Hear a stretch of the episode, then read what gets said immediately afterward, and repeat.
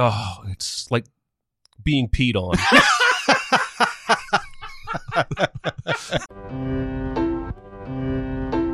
Welcome to Sincast, presented by CinemaSins.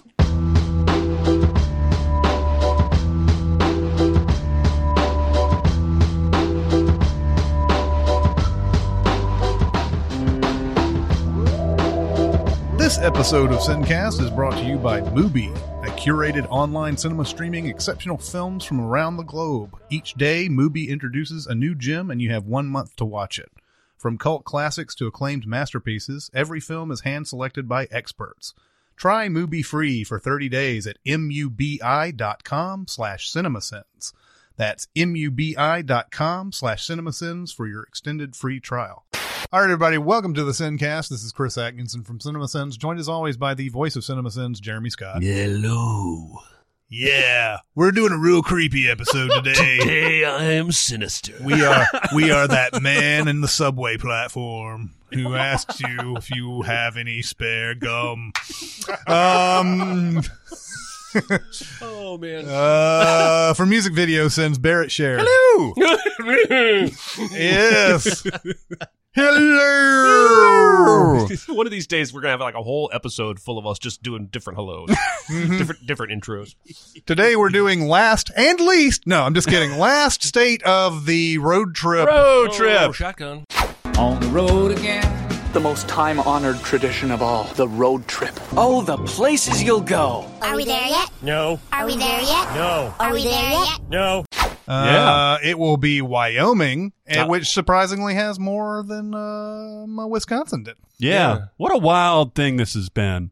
Like this was uh I believe like an idea that one of the listeners gave us or a question. Yeah. And we were like, well, why don't we just uh, kind of mosey through that? That was like I think maybe 8 months ago or something like that. Yeah, yeah, it's been it's been a very very long time. Uh but yeah, this has been really fun though. It has. Like, and it's we- allowed us to talk about movies I don't think we would ever have talked. I don't think ever. Yeah, but like going through literally this list every time to say like, oh, and, and there's been several times where like, whoa, I didn't realize that was said in Delaware, or something like that. You know, uh, yeah, this has been cool, and I, I like the Wyoming stuff that we're about to talk about. yeah, uh, the first one is uh, a movie I have not seen. Any which way you can, sequel to Every Which Way But Loose. Uh, I do not like the Wyoming movies.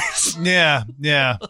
uh, what can you tell us about Any Which Way You Can? God damn, this is stupid. I think okay, so uh, so every which way but loose was Clint Eastwood and the Chimp, right?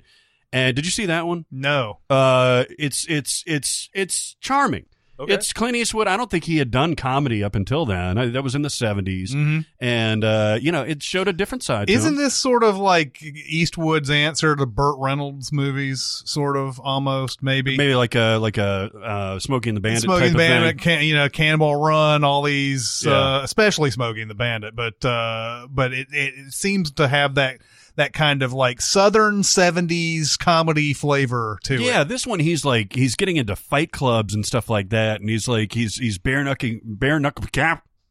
Bare knuckle brawling, shit like that. It's so stupid. It's got Sandra Lock in it uh, again, or Sandra Lock, I guess, uh, who was in the first movie. By the way, I heard after he and Sandra Lock uh, broke up, he like blackballed her whole career. really. Yeah, and that's why you you didn't see her or anything after all these like team ups that she did with him. I, I get the sense that when Eastwood is long gone, we're going to unearth all the horrible fucking shit that guy probably did. yeah, yeah, could be, could be. I don't, I'm not making any accusations. I'm just saying that I've heard enough about Eastwood Mm-hmm. to to think that there's maybe a bunch of stuff that we're not going to like hearing Yeah, later. yeah. Uh, but this movie sucks. Oh, that's great. Let's not watch it. Yeah. go ahead. Go ahead and not watch. It's a good this. idea not to watch that.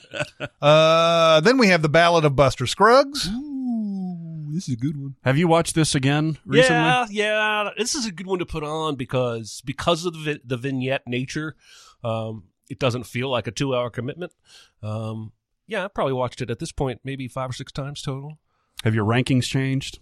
Oh, in terms of which ones I like the most, I don't think so. It's probably going to be that first one or the or the Gold Prospector. Um, I, I think so too. For me, just because that first one, that song is so loopy, and his performance is so perfectly cartoonish. Which song are you talking about?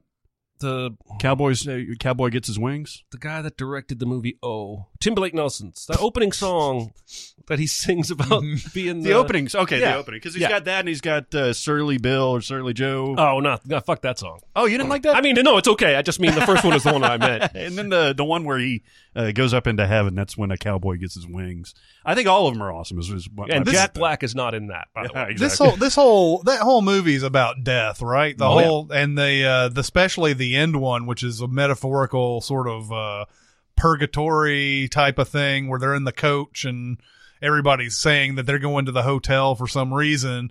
The one the weird thing about that one though is they the two guys have a dead body with them yeah. Mhm. which is which throws you off a little bit. Will throw me off anyway because if if we're in purgatory, then what is that? Yeah, no, I don't know. You know. I don't know. I love that last one, by the way. Oh yeah. I know. uh, In fact, usually when I see people's ratings or rankings on this, it, it seems to be towards the bottom. But I think that's genius. I think that's a perfect way to end that Mm-hmm. and to to totally like tie up that theme that you're talking about of death.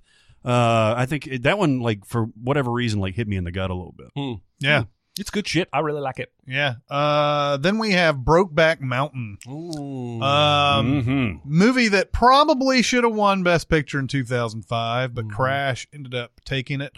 Uh, Jack Nicholson, I'll never forget being shocked when he l- read that. When he's like, Best Picture of 2005 goes to Crash. wow. Um, so Brokeback Mountain is a tremendous movie. Yes, it is. Uh, and I think probably this might be the first time some people were ever exposed to any kind of adult gay relationship in a movie. Like most of the time, it was thrown off as a joke Hmm. or as a token thing or whatever. Uh, but here, uh, as acted by Heath Ledger and Jake Gyllenhaal, really, really, really good. Did you realize how? Because you saw every movie in 2005. Mm-hmm. Did you realize how great this movie was when you first saw it, or were you no mired in all the because- suckage? No, because I also liked Crash to Oh, uh, yeah? to an insane degree in 2005, and I haven't seen Crash since. But it has become one of those shorthand that shouldn't have won Best Picture, and especially now that I've seen Brokeback Mountain two or three more times. I'm like, okay, yeah, I should have, I should have given that one more credit. I think I still made it two or three that year. Hmm. Oh yeah, I think Crash is. I I believe it was Crash that has Matt Dillon and um. Ryan Philippe, Well, yeah. Who is the the woman? It's Terrence Howard, and who is the woman that he is? It Tandy Newton um, that that he harasses. Yeah, it's Tandy Newton. It, it suffers in my mind now because I think I know behind the scenes they didn't tell her that he was going to get physical like that. oh, really? They didn't tell her that he was going to go to the places that he literally goes to, and that like that it's it's like Last Tango in Paris. I can't watch Last Tango in Paris Yeah. anymore just because I know the ickiness behind it. Now the ickiness in Last Tango in Paris, ickier. you hey, could let me say. ask you something. Where do we draw that line of ickiness? I think anything non-consensual. Then do we have to talk about Alien? Because What he was the didn't deal? tell anybody except John Hurt that that thing was going to burst out of his But stomach. that also wasn't physically harming or That's what I'm saying. Do we draw it at physical harm? Because it can't just be consent, because that has led to some great moments. Yeah, no, I'm I'm talking about like anything v- overtly sexual that could be literally sexual assault. Like Marlon Brando and uh, Bertolucci didn't tell Yeah. the lady about like the butter and all that stuff. or even non sexual assault, like Tarantino spitting on Uma Sure, Thurman. sure, yeah. I think crosses a line. yeah, yeah. I'm just saying there have been a lot of directors who have tried to surprise their actors to get legitimate reactions, and some of it's okay, some of it's clearly not. Well, yeah, I- I don't- Hitchcock and Kubrick both were Yeah. legendary for this. Well, and And not in good ways. Yeah. probably you know would not work in this climate. Hopefully, would not work in this climate. you But it seen- did lead to amazing, you know, cinema. I've seen that movie about Hitchcock where I think it's Toby Jones plays Hmm. Hitchcock, Mm. and he's just Tippi Hedren's in there trying to film that scene for the birds, and she's done, she's over it, and he just keeps making her do it over and over, and Yeah. over and over. and What over. was that movie? I forget what it was called. Yeah, I forgot to. I think it was but- called "The Bus That Couldn't Slow Down." There was one that was just called Hitchcock that I think Anthony Hopkins played Hitchcock in, and uh, what was the Toby Jones one? The Girl. The girl. Wow, Yeah. what an odd and terrible title. for- 2012 TV film. Well, was Although that it's- HBO? I think the point of the movie is how poorly he treated female actors, Yeah. specifically that one. But uh, that's that's sort of how Brokeback Mountain is, right? It it it's almost tied to Crash in this weird way, and we've gone on this big Crash thing. And I mean, and, and it's but but Brokeback Mountain, like uh, this is this is the movie. I know that a lot of people back then, uh, you know, didn't understand this because when a lot of people who never saw Brokeback Mountain had a had prejudices about that movie. Mm-hmm. So when Heath Ledger was, uh, you know, cast as the Joker, and they were like, "What the dude from Brokeback Mountain? Ah, what do you mean?" And I was like, "Dude, did you see him in Brokeback Mountain? yeah. that guy can kick some ass, man." oh fuck yeah! What's What's interesting about Brokeback, especially the stuff in Wyoming, is how much of a dickhead he is. Yeah. You know, I mean, he is like he's just a total asshole to Jake Gyllenhaal's character. I mean, to everyone. to everybody, To everyone, yeah, yeah. He he he he could have just you know left that alone or watching the fireworks and whatever. But I'm glad he didn't in Yeah, the movie. yeah. I'm glad he didn't. Um, yeah, the it's uh it's one of those. Th- it's also it's not just like. We are not the. I don't know if we're the people that need to be talking about this movie and all the different, like, real deep themes that are i- in it. But it feels like to me that his character, is playing it's not it's not just some Brokeback Mountain isn't just some gay movie is what I'm trying to get at. Right. right. Uh and even the characters who are who are having this relationship they aren't sure about it either. Mhm. Um and they have been questioning it.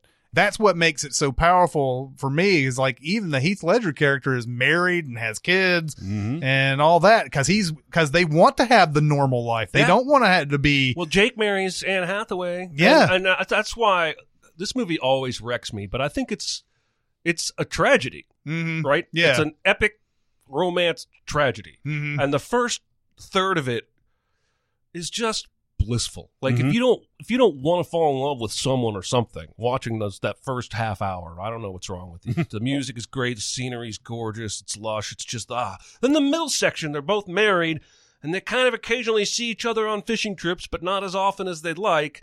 And that's sort of where and then by the end of it, God, it's like the the world was never gonna let those two guys be Mm-hmm.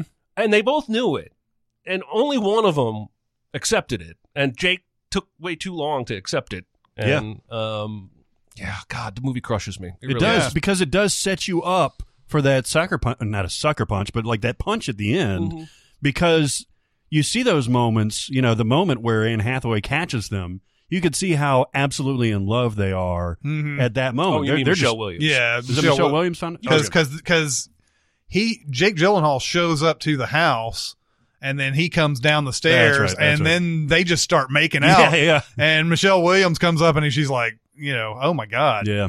um but it's it is it's a tragedy in just the fact that he couldn't he couldn't get to that that point where let's just let's just have this relationship and it- is it would you say that it's Jake Gyllenhaal that had the hard time getting to that point or Heath Ledger got to the i think heath ledger's there all along the the world is never going to let us be that's why he says to him on one of those fishing trips if you can't handle it or you know if you can't change it you just gotta handle it you just Mm-hmm. gotta bear it um and then Jake shows up when he finds out about the divorce, thinking we're going to be together now. And Heath Yeah. Ledger's like, "No, man, I got my daughters here. That's, we can't do this in this world." yeah And then, but but I don't think they can. I think that's part of the point of the movie. Jake Yeah. Gyllenhaal gets killed for being Yeah. gay. Yeah, yeah. I- yeah. I, mean, and there's uh been some like outside discussion as to who was the one responsible for killing him like was it the Anne Hathaway character Hmm. Mm. Uh, there's there's like some outside Hmm. discussion out of that. Is it was the Anne Hathaway character responsible for that? you could make an argument for a handful of characters. Yeah, Uh, Randy Quaid's character, even. Mhm. hmm Yeah, Not that I think that needs to be answered, because I think the point is, yeah. It's it, it, could have doesn't. been so Yeah, many yeah, yeah. different people. It doesn't need to be answered, but uh, yeah, ends with uh, with that uh, that crazy you know great shot of L- Ledger's you know like putting Jake's and I hate I don't know the names of the characters. yeah, I'm yeah. sorry, but but putting the name Innocent Jack. Innocent Jack. Yeah. putting the uh, putting the coat to to his face and just like you know just hugging it and just like you know showing exactly what the truth of this whole uh story is is that you know that was just something that he couldn't you know he couldn't ever allow himself to have and everything uh a little uh, uh cameo from Linda Cardellini there at the end too. Oh playing yeah, his yeah, daughter. yeah, yeah. Uh, well, you know, this this performance is every bit as good as his Joker performance. Mm-hmm. mhm. Like the way that he takes his voice down. Bradley Cooper actually did this too. Bradley Cooper's got an amazing vocal range between A Star Is Born and Rocket Raccoon. Uh, he can really do anything. But Heath Ledger, I don't even know how he got to this low register because you've never heard it in any other performance that he did. Mhm. But he's like the Marlboro man. He's got this uh, uh, deep voice and this growl and all that stuff.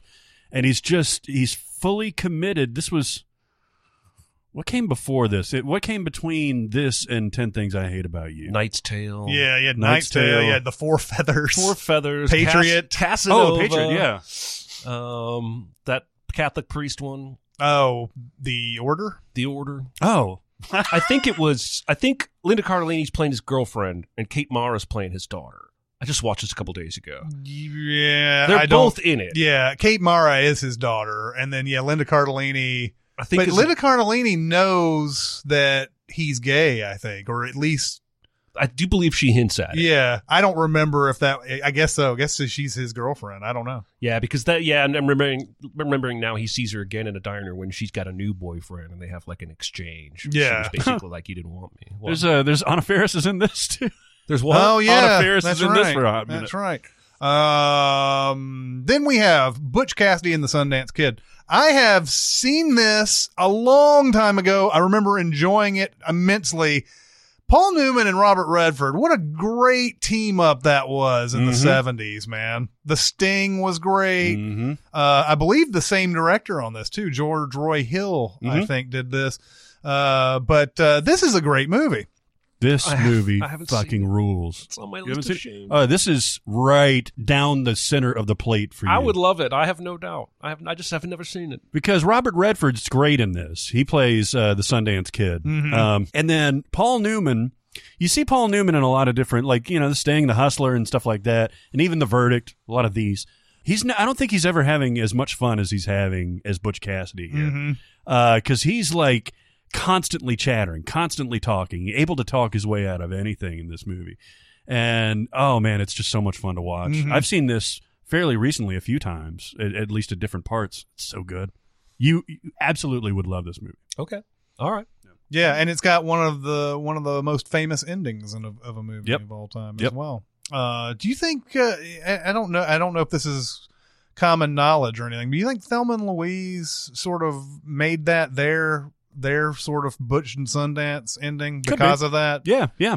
You know. Because they go they go out in a blaze of glory, man. Yeah, man. Uh, then we have Close Encounters of the Third Kind, which is uh, just an excellent, excellent, excellent movie. Mm. Mm. Jesus Christ, this movie's excellent. I've been, by the way, I've been revisiting a lot of like early Spielberg Mhm. stuff, Jaws in particular, and Close Encounters in Mhm. particular. And first of all, Richard Dreyfuss is awesome. Yeah. in in both of those. Uh, and second, man, this is what gets me upset about the the recent Spielberg kind of almost phoning it in Hmm. is how good those early ones were. So good. There's a sense of awe when you see these spaceships oh, absolutely. for the first time. I mean, yeah, there's a couple of moments where they're flying around and, you know, we don't know what the real deal is at that point, but when they show up at that rock, that's the part that you just you are instantly transported into another time in Hollywood with that because Mhm. you don't see that anymore. Even movies like Arrival, which are excellent sci-fi, Mhm. don't do that, Yeah. you know? And I love Arrival. Yeah. But Close Encounters has got that just that the music from John Williams, that just that sense of like, whoa, this is something really special going on here. Um That ending takes like 40 minutes or Yeah, so like you- on the on Devil's Tower in Wyoming. yeah. you think that yeah, I mean you what you think that once they get to the rock, okay, it's got 15 minutes, but no, it's it's got it's it's a half a movie. Yeah. Yeah. uh yeah the the first half is just uh, you know Dreyfus basically saying goodbye to his wife and kids because he's so obsessed. No shit, man. Yeah. Which is very yada yada. yes. It's like, well, he had to do it. Yeah, he was compelled. Yeah. He uh, he gets on the ship too, right? Yes. Yeah. So he's That's- he's that- gone. that- that is one thing, by the way. Close Encounters, I never got was that the the sort of the I guess is it I don't know if it's it's not the first thing that happens because anyway, you have Melinda Dillon's kid gets abducted somewhere in in the first 20 30 minutes of the movie. And uh, then then they the aliens all decide that we're going to go meet at this rock and then they let everybody go that they've ever abducted including pilots from World War II and all that and the kid that they abducted 2 weeks ago. It's- it's- nah, we didn't need him. Uh, it doesn't take as long to experiment on a kid. Like they, yeah, I guess not. it makes you really wonder what the the the the purpose of their abductions were. If that's Uh, yeah. the case, if they were benevolent this whole time and everything, oh, okay, we'll just let everybody go. Uh, maybe maybe because we were finally able to communicate with them with the keyboard and Mhm. everything. Uh, they they understood that we weren't just ants. I don't know. you know He knows about cattle mutilations. The CIA's been suppressing for years. you like this movie, right? Oh yeah, I love it. In fact, I almost I don't want to do this because I don't want to start a fight, but I almost said fuck ET uh, because this is such a Oh superior well, this movie. movie's better than E ET. I know, and that's what that was my only point. Yeah. I think ET is clearly for kids, and this is a more for grown-ups, and it's two different takes on alien encounters, and they're both great. Yeah, uh, and it, but- this came out the same year as Star Wars too. And and you know, if you want to just see where Hollywood was branching off, branching off towards Star Wars more than Close Encounters. but Right. Mm-hmm. Close Encounters was a huge hit in its own right. Mhm, mhm. Uh, it just wasn't as big as Star Wars. It makes you wonder what sci-fi would look like and blockbusters would look like if Star Wars had not come out Mm-hmm. and just Close Encounters did. You know, what would we have had then? Would- yeah. Uh, It's kind of weird that this is like the, the thinking man's yeah, sci-fi, right? yeah. Even though it's not like it's not like It's ridiculous. populist, yeah, it's but- not cerebral in any way, Right. but uh, but uh, it is it is still one of my all time favorites. Yeah, it's, man. Uh, just a just a classic. Fucking John Williams, man. Like how how does that dude's brain work? How does he come up with this almost like atonal sequence of notes that gets him permanently ingrained into your head Mm-hmm. uh, and then makes it such a plot point? You know, you've got the board and the dun, dun, dun, and then the tube is boom, boom. Yeah, yeah, yeah. Oh my god, it's so great. Well, and then when it gets like really fast too. Well, it does that, and then it goes off into like little uh, derivatives where it's like, Yeah. yeah, yeah, yeah. God damn, it's so good. Uh, then we have. Did you hear about the Morgans? I did not. I heard about it. I didn't see it. Oh, this movie sucks, assholes. Hugh Grant and Sarah Jessica Parker. So you've seen this. Oh yeah, man. Oh yeah, this has got a, a decent cast too. It's got uh, Sam Elliott, Mary, Mary Steenburgen, uh, Elizabeth Moss, Wilfred Brimley, and his diabetes. Yeah. Uh, you know, it's it's uh, it's awful. It's awful. It's like a road trip movie. No, no, no, no, no, no. They move from New York to Wyoming and try to to, to rekindle their romance because they're about to get divorced. Fuck. That's what you do. That's Yeah. what all marriage therapists recommend. That's right. Going to Wyoming. Yes, picking up you adding s- lots of stress to your marriage will improve your marriage. Mm-hmm. Right. Oh no, they are about to get divorced, but the reason that they moved to Wyoming is because they witnessed a mob hit in New York and they're in witness protection. Oh, so it's a sequel to Jimmy Blue, Mickey Blue Eyes. Does James Caan come back? Mm-hmm. Gene Triplehorn. Oh shit! Yeah, this uh, fuck this I've been watching a lot of Gene Triplehorn lately, yeah. not on purpose. Well, Yeah. Basic Instinct has been running on stars. Yep. hard to not watch. Right. And then there's another one that she was. Oh, The Firm has been running a lot. Man, man, Gene Triplehorn, one of my, I, I know I've said this a lot, one of my early crushes, but eh, just, oh man, she was so beautiful. Um, and Ben Stiller was dating her at the time of all that. I Oh think. wow, That was one of his girlfriends. I had no idea. She's excellent in the firm. She's actually pretty excellent in uh, Basic Instinct. Um, She is. Yes. she. Uh, the weird thing about that movie is how violent all the sex is. Like not even with Sharon Stone and Michael Douglas. Yeah. Like when he has sex with Gene Triplehorn, Oh, that shit is that's revenge. violent. It's yeah. like revenge. I was going to say though, I think I think he's motivated even in that scene by how horned up Sh- Sharon Stone has made him. oh yeah, totally. Like I don't get the sense that they've ever had sex that violently before. No, and Yeah. it seems like she's into it just as much as he She's- is. Yeah, she didn't know she liked She it. was in some movie like not too long after that, maybe Waterworld. It was a romantic comedy, and Jennifer Aniston had like a cameo in it. And it was it was it's an interesting movie to watch at the time because because Aniston is uh, you know just getting starting to get big with friends, Mhm. and Gene Triplehorn's a known entity at this point. And like, there's it, there, it couldn't be more incongruous when Yeah. you watch it now to see Jennifer Aniston just show up in this one, and it's something something about you or something. Waterworld, Mickey, Mickey Blue Eyes, Sliding Doors, Big Love. Hmm. Forgot she was in Big Love. I forgot about that show. Till there was you. Till, there was you. There was you. Did you ever watch Big Love? Uh, did. a couple of episodes, I think. I I liked it. I think every every episode that I saw was pretty engaging. I think that show was it came out at the wrong time. If that show was coming out today, I think it'd have tons of interest because there's a lot more. There's a lot more. In, I think outside nosy interest in Mormon lifestyle. Yeah. Mm-hmm. today than Mhm. there used I to mean, it be. lasted five seasons. And It's funny you look at uh, you look at uh, Till There Was You, and like I was sitting there going, "Oh, maybe Jennifer Aniston wasn't in this." That's how far down the road she was. Um, then we have the Hateful Eight. yeah, okay, Ah, I love this movie hard. that's okay. I love it. I very much enjoy it. I Oh, didn't- do you really? I, I didn't like yeah, it. Um, I think there's something about this that is so Agatha Christie yeah. Uh, it's, it's it's like Ten Little Indians, very much, and, and, it's, it's, also so- like uh, the Thing Yeah, a lot yeah. too. And I feel like that's one of the movies that Tarantino was going for with this, especially with Kurt Russell's involvement. Yeah. But just all the snow and the the who's the real killer and you know that type of thing going on. Um, Why don't you like it? I, I, I, I didn't like it. I mean, I feel like the performances were fine. I just maybe I wasn't in the right place for a two and a half hour talky.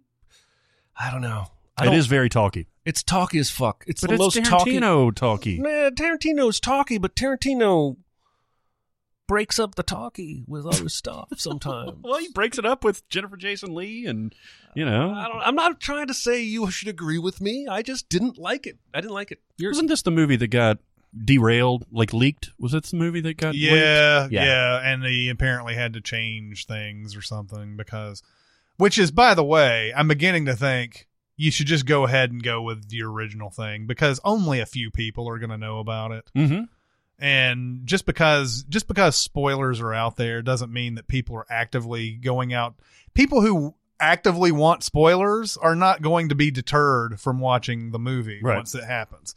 And isn't there some hint that that happened with Game of Thrones too? Like there was this idea that they knew where it was going and everybody kind of knew where it was going and they changed it last minute. oh, I don't know. I did read that they shot mul multiple endings Oh, really? just to keep any peeping toms from knowing what they were doing. Hmm. But I'm beginning to think that you should just go ahead and go with that. Now, Hateful Eight turned out fine to me. Mhm. I, I enjoy that type of movie.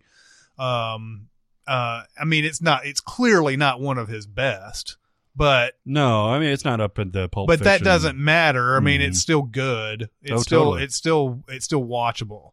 Yeah. Um, and uh, yeah, I very much enjoyed it. And it's got a lot of little intrigue in there. There's some stuff you don't know as it's going in, and and they they sort of peel the onion as it goes on. And I I, I liked it, and it's the typical Tarantino dialogue stuff that I like. So yeah. Especially with Samuel L. Jackson, like he he Mhm. owns this movie. He is badass in this movie. Oh yeah, uh, I saw this at uh, the Music Box in Hmm. Chicago, Nice. and it was up in their screening room. Uh, Belcourt has this too, right? Mhm.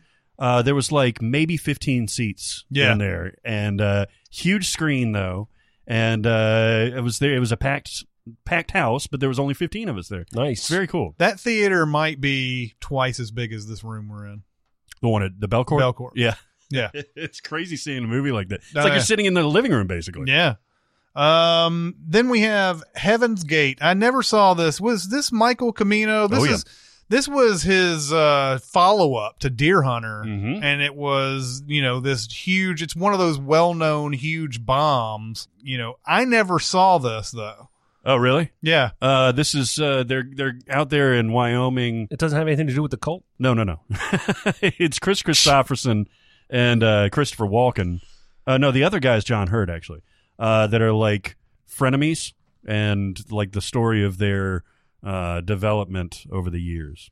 And uh, how did they get to Heaven's Gate? That's the title. Uh, I don't know. In fact, I think uh, the title changed a few times. Uh, everything changed a few times because Chim- is it Chimino or Camino? I think it's Camino. he had he like went super crazy over budget and that was one of the reasons that it was such a like it, it wrecked united artists like it put them out of business just this movie Mm-hmm. uh, because it, it made nothing but yeah I, I, I watched it and it's fine it was certainly not didn't deserve the reputation as like one of the worst films of all time Mm-hmm. but now it's gotten like a cult status and like people are saying it's one of the best films of all time it's not that either It's it. I don't think this is the type. Uh, there's a different classification for a movie like this. It's not that it's bad. It's not that it's one of the worst. It's just that it aimed high. It had a huge budget and then bombed. right So you have that type of thing. There are typical bombs out there that are always losing money, but this one is apparently like one of those that lost extremely amount a lot of money. Uh, Heaven's Gate, Ishtar is always is Mhm. always put on this because of uh, I don't even know though if Ishtar is Ishtar might be considered one of those worst movies though I'm not sure, but it was a huge bomb. yeah yeah totally Um, Uh, Waterworld, which was called Kevin's Gate, by the way. by Uh, Nice. some by many people before that movie came out. um, referring to Costner or to uh, Reynolds. Doesn't But matter. It doesn't matter. But, but I am almost certain it's Costner because of the shorthand that's involved there. But but uh, but that was uh, sort of the uh, the idea because Waterworld was another one of those that was notorious for have been spent a lot of money Yeah. for no return. And then Cutthroat Island would be the same same Mhm. deal, although Cutthroat Island is actually a really bad movie. so. Last Action Hero got kind of that reputation too, Yeah. because it was a big budget and it didn't. It didn't. I don't think it flopped, but it just didn't make anywhere near what they it expected. tried to directly compete with Jurassic Park, and maybe back in the day, you didn't think that a movie about dinosaurs was going to Mm-hmm. be this huge like mega blockbuster and that you could just put Schwarzenegger up against anything and the, and to be fair it came out a week after but um but still you're coming into the second weekend of a phenomenon Yeah. when that when that gets opened and everything and uh uh, always will be the movie that marks my movie theater career, Last Action Hero. Ah, And that's the movie that opened. also co-starring Tywin Lannister yep, that's true. Yep. with the glass eye. That's Speaking right. Mm-hmm. of cast, let me read you the cast for Heaven's Gate: Chris Christopherson, Christopher Walken, John Hurt, Sam Watterson, and then you got Brad Dourif, Ooh, Chucky, Chucky. Yeah. uh, slash uh, what was his? Is he in Harry Potter? Wormtongue? Yeah, Wormtongue. Uh, LOTR. Isabel Huppert, uh, Jeff Bridges, uh, Terry O'Quinn, your boy, uh, Tom Noonan, Mickey Rourke, and then Willem Dafoe in his first film, i- in his film debut. Really? Yes. That's Heaven's crazy. Gate. That's a lot of people. That's right. Yeah. So I'd like to watch it again because I- when I did watch it, I was like, why is this derided as like one of the worst films of all time? Uh, but I also didn't like love it. It- and it's uh, fairly long too. Yeah, it's t- it's 220 minutes. Hmm. Nice. Um, then we have the House Bunny. Uh, Anna Ferris uh, is uh, the lead in this one, and, and she was on a on a roll Yeah. during this during this point. I think she even produced this this movie. Uh, it was Happy Madison that produced it. Uh, I Well- don't see her on the list, but it may be. Wait a minute, does it just say Happy Madison, or does it? Are you going through the produ- the litany of producers? Yeah, Adam Sandler, Jack Garoppolo or Garaputo, uh, Alan Covert, and Heather Heather Perry. Okay. Anyway, An- um, Anna Ferris was was on a big hot streak at this point when this movie came out, and uh, I haven't seen it in forever. I do know it's got uh, it's got Emma Stone completely unrecognizable in it. Mm-hmm. Um, and I'm trying to remember if this movie came out right after Superbad. I think it may have. It was August 08. Yeah, so it So came that out was after. after Superbad, and uh, and so like I didn't know who she was when when that when that thing came out, but uh trying to remember the plot of this isn't this about a playboy bunny Yep. who lives in a sorority house Yes, it yeah, is. she Yeah. gets ousted. Do you like this movie? My my wife likes this movie, Oh, really? so I've caught bits and pieces of it many times. It's charming enough. Oh, I, I really no like this it's movie. it's fun yeah, She's Um, a Playboy playmate that gets like kicked out because of some malfeasance there, and she E. is it is it playing on the kendra wilkinson uh like uh all the the three hefner girlfriend thing Oh, I don't know, think- if, no. but I mean that was around the same time. Um, I don't know if that was a direct inspiration or whatever uh, for this, but uh, yeah, she gets kicked out of the the thing and somehow makes it over to this Wyoming sorority with all the quote reject Yeah. sorority Yeah. Mm. sisters, which is Emma Stone, it's basically like d- uh, like uh, dodgeball at that point. right? yeah yeah Cat Cat Catherine Dennings is McPhee. this. Catherine McPhee. Yeah. Rumor Willis is in this too. Oh wow, I forgot about rumor. Yeah. And Colin Hanks uh, is Anna Ferris's love interest. Mm-hmm. So she has to figure out how to be like smart and sophisticated and you know like more well-rounded instead of superficial because there's another sorority that's all the superficial people. Yep, yep. I think Yeah. it's delightful. It's all right. It's okay. yeah You could have a worse time. Yeah, I haven't seen it in uh, since it came out, but I remember uh, enjoying it. Um, then we go to Rampage. Don't fuck me. You guys have seen Rampage. I Where have. in Wyoming is this bullshit? That It's where the facility. wolf monster goes Oh, when it when it first crashes down. oh, Yeah. Now the ending, well, it's all over the place because I think he starts off in Miami, like I think his research facility is in Miami, and then they end up in Chicago because they wreck shit in Chicago. oh. It was Chicago. I was thinking it was some other city. God, this movie is so. I would watch. God, I would watch skyscraper, and the helicopter Coast Guard one Yeah, yeah, ten times each before I watched Rampage again. I agree. I totally agree. It Did you ever see is this? Nope. Oh, it's like being peed on. this movie is just offensively bad. You're totally right. that that uh, right there reminds me of that uh, Lewis Black thing where he has a joke about uh, how George W. Bush had that big the big tax break or whatever. You remember the tax break where we got we all got a check in the mail Yeah. or whatever, and he's like he's like in the uh, the Congress in their infinite wisdom they decided. To mail us a check at, at, at taxpayer cost, and uh, for they they they uh, they sent us something in the mail, one point something million dollars or whatever, to tell us that we were getting the check. and then he goes, I'd rather they came in my mouth.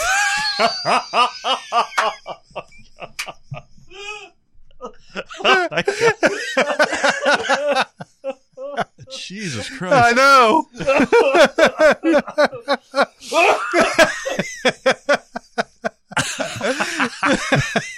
Lewis Black is awesome. Wow. Uh, by the way, as an aside, Anna Ferris was executive producer on House Bunny. ah, I got you. Um, But yeah, this uh, this movie, it's it's probably the most out of the way way to explain Dwayne Johnson's physique because he's a primatologist, and of course he's ex special forces.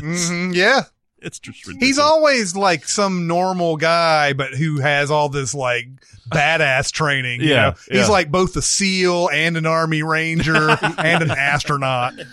man, it's just it's so bad. Run away. It's yeah. Mm. bad. Yeah. Uh, then we have Ready to Rumble, uh, which features noted wrestler David Arquette and Yep. uh, and Scott Kahn. Did this Uh, maybe spark his interest in it, or it may have. I fuel think it? he may have already been Yeah. interested in it when he did this. Um, I don't remember anything about it, I, except that Rose McGowan plays his love interest Mm-hmm. in this, and they were brother and sister in Scream. And so, like, yeah. oh, creepy. it, it, it, it weirded me out a bit, even though they're actors and they're not really related to each other, but they're so well known as brother and sister in Scream that when they showed up as love interests in this, it was weird. anyway, Ready to Rumble. Do you remember the the story?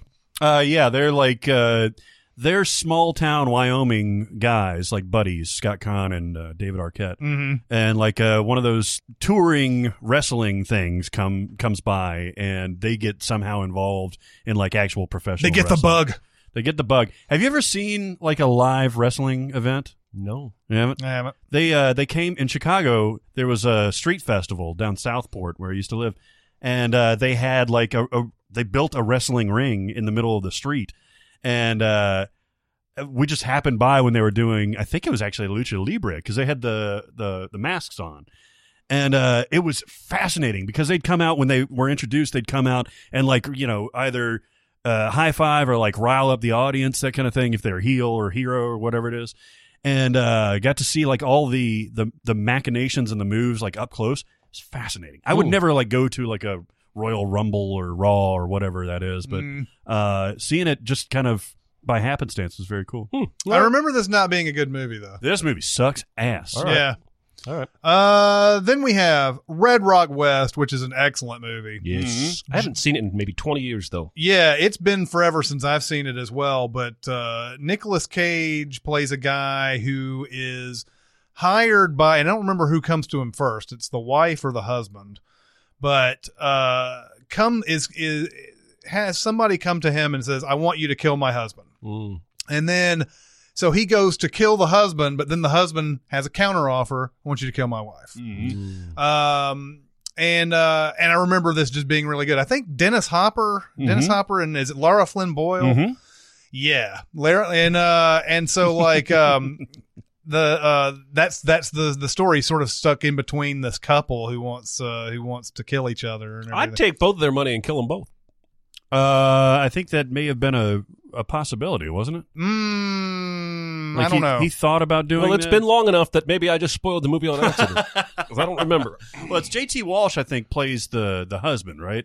Because Dennis Hopper is the actual hitman that they mistake oh, okay. uh, uh, Would make Nicolas sense. Cage for. Yeah, uh, yeah, I agree. This is a this is an interesting movie. This is John Dahl. yeah. what John, did John Dahl John Dahl do? did Rounders, and uh, Oh. he also did. Um, did he do the Last Seduction?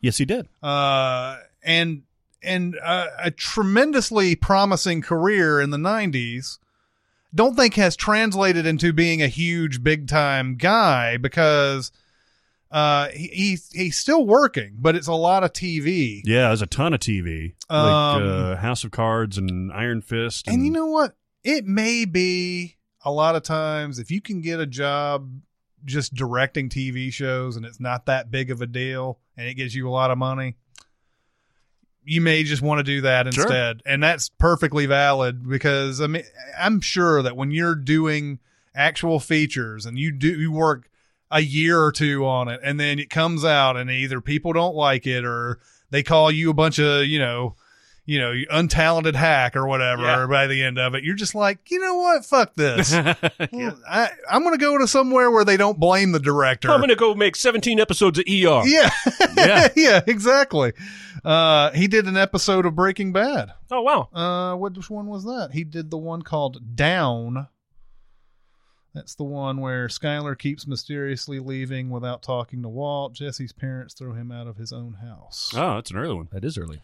He did Joyride too. oh yeah, that's Candy right. cane. Joe. Yeah. Candy cane. That, that movie's so up your alley. isn't it? I love that Oh, movie. I love it too. I remember I wasn't working at Hollywood 27, and I think he and uh, Russell invited me to come out and watch Joyride with them, and I watched it and I loved it. yeah, that was written by J.J. Abrams. Oh yeah, yeah. Wow. Crazy. Wow. Uh, then we have well, Red Rock West. By the way, great movie. Yeah, I yeah. highly recommend it. Uh, it's been a long time since I've seen it, but I remember it being really good. Uh, then we have the movie Shane. I can't tell you if I've seen this or not. Every time a big, huge, famous western comes up, a lot of times I just don't know. I don't think I have seen Shane actually. Is this the comeback, Shane? The what? Isn't there a famous movie line where somebody else come back? Shane? Yeah, yeah, yeah, yeah. Is, yeah. this- is this that movie? I think so. Yeah, I think that's And at the it's end. Jo- it's uh, John Wayne. no, it's uh, Alan Ladd is plays the titular Shane. Why have I always put John Wayne in Shane? Is it because he's in every other western? Yes, that is the reason. Oh, this movie is awesome. It's uh, you know, it's it's basically the same story as we always see. Like you know, you've got to rally the town and all that stuff to fend off a horde of Baddies. Mhm. caterwaulers, Dirty people. Yeah, dirty people. Uh, this is also the movie I believe that uh, Patrick Stewart was watching in uh, Logan. yeah. Oh, this, oh, I think oh. it is. I think it is. He was he was saying how wonderful cinema could be to this girl, you know, and and showing her Shane as an example. Yeah. that's a great scene in that movie. By the Yeah, he just wanted to show him a movie that has the exact amount of letters that the that Logan is. way. It's the same thing.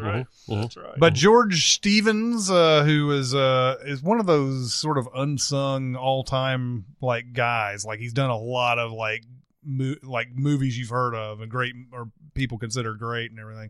Directed Shane. He also did Giant and A Place in the Sun. I've seen A Place in Wow. the Sun. I've seen Giant. Um, uh, but that's a hell of a batting average. yeah, and, and I'm trying to remember when we were doing uh, Rushmore directors and everything, whether we mentioned him or I not. don't think we did. But he's got a pretty good resume. Heck yeah, he does. Um, so yeah, Shane is Shane is. Uh, I'm I'm gonna have to watch that, right? It's great. Yeah, it's legitimately great. Uh, Western that I really do know that I've seen and I've seen multiple times is Unforgiven. Yeah. Clint Eastwood's Best Picture winner from 1992. This is absolutely fantastic, Mm-hmm. and it brought back the Western for a short time. Is this the best Clint Eastwood directing performance? Hmm. Probably. Hmm, I'm gonna say yes. What would be the other Mystic candidates? Rivers up there? You, yeah, Mystic River, and then uh, uh, Letters from Iwo Jima is up there. I, I would think Trouble Uh, with the curve. Trouble with the Curve. Uh, yeah, But this is like the most accessible, like because like Mystic River, y- you're not just gonna pop that on for like you know a lark or Yeah. something no, like that. no. Uh, same thing with Letters from Iwo Jima. Like you can watch Unforgiven anytime and have Mhm. a great time. Yeah. Mhm. Gene Hackman's so good. God, this movie Mhm. fucking rules. Oh yeah, and uh, yeah, Hackman won the Oscar for this. Uh, yeah, uh, Morgan Freeman uh, is in this, but yeah, I love that scene when Clint Eastwood says to Gene Hackman, "Do you feel lucky, punk?" And Gene Hackman says, "They're fueling their muscles." yeah. and then they recreate that scene from Absolute Power. I love all that shit. It's the greatest. Uh, but yeah, Unforgiven is awesome. We've talked about it many times. Um, then we have Vice, which I know that you guys love. yeah. Oh, yeah. Uh, Is Cheney what- from Wyoming. oh yeah. Oh, yeah, in Wyoming fact, as fuck. there's the uh, the his uh, daughter's uh, running for senate in Wyoming. Mm-hmm. Mhm. So the movie, with the way they handle that shotgun incident, is a little weird. How did they? I, I'm trying to remember how they handled he just that. kind of turns and fires. You don't see anything around him, and then it cuts to the other guy going, "Ah, my face" or whatever. yeah. But like, it almost it's it's it's exactly between accidental and deliberate, which is I think what the official story was. But I wish the movie would have chosen one or the other. Like It's made him pulling its punches. Is what you yeah, think? like either it was a total accident and he's just old or in the middle of a heart attack or something and it goes off, or he's evil and he takes full aim, but the movie just kind of has him turn. He's kind of got it down here and he's sit he's like sitting in the open truck Mhm. door or whatever and fires. And I remember thinking that was a really weird choice. It is because they certainly don't pull their punches anywhere else in Exactly. this movie. Exactly. From Why the not opening just thing. go ahead and say he's evil? He did it on purpose. I don't know. I guess if you did say that he did that, then they could sue you. That's probably the reason. Uh, He could probably sue them over like the entirety of the movie, right? yeah, I guess. Uh, I did like this movie, but there are a lot of moments in it that I wish I could, I would want to cut out of it. You know, just because it's there's, I don't, I, I don't like the Shakespeare thing. Hmm. Uh, I don't like uh, just a lot of the. I understand you came up with this sort of this style with The Big Short, but it's sort of I don't know. There's some there's some parts in this movie that just don't seem to deserve to have that treatment, and and there are a couple in there that, that but I ended up liking it. Did you see that musical uh, video that was cut from this? Mm-mm. Yeah, I saw it. I don't remember much. I think it was it was awesome. Like I, I really wish it was in there, but no. Uh, we round out this uh, initial list with Wild Horses. A Kenny Rogers movie from 1985. I never saw this. Oh yeah, man. That's all I remember too. So, Uh, Kenny- great It was song. on. Uh, it was on CBS. It uh, came out like a TV. They movie. have the Rolling Stone song in it. uh, no, no. I like the Sundays version. Oh yeah. Oh, that is good. That whole I haven't album's heard Oh, that good. in fucking forever. Yeah. Oh. The Wow. whole album's good. And then the Stones did like an acoustic version like a year and a half ago that sounds like a bunch of geriatric guys harmonizing. it's not good. I didn't like it. Oh. Mm. Uh, Oh, I do like me some Kenny Rogers though. I was actually going through uh, my my mother in law has a ton of his records, and I was Mm-hmm. going through and listening to him uh, this weekend, and uh, it's good stuff, man. Yeah. He had he He's always kind had of kind of a rocker. yeah, he always had a, a- like a rock sensibility because he came from that psychedelic. I forget the the name, but uh, the the group that did "What Condition My Condition Is In" No, uh, was him, and that was very psychedelic and all that stuff. And so he kind of like brought a little bit of rock and roll into his thing. yeah. Okay. What about this Wild Horses movie? I don't remember anything. I don't remember anything about it. Kenny Rogers, I saw it. Uh, on the secondary list, we have The Ballad of Josie, 1967, Doris Day movie. I've never seen this. I think she Uh, accidentally kills somebody. I think she kills her husband. Yeah. Yeah. Uh, don't know anything about that one. Dear Prudence, no idea. Jane Seymour Hallmark movie. you haven't Uh, seen it? Mm, mm. Uh, then there's Flicka, which I know is a horse movie. Allison Lohman. Is it Tim McGraw?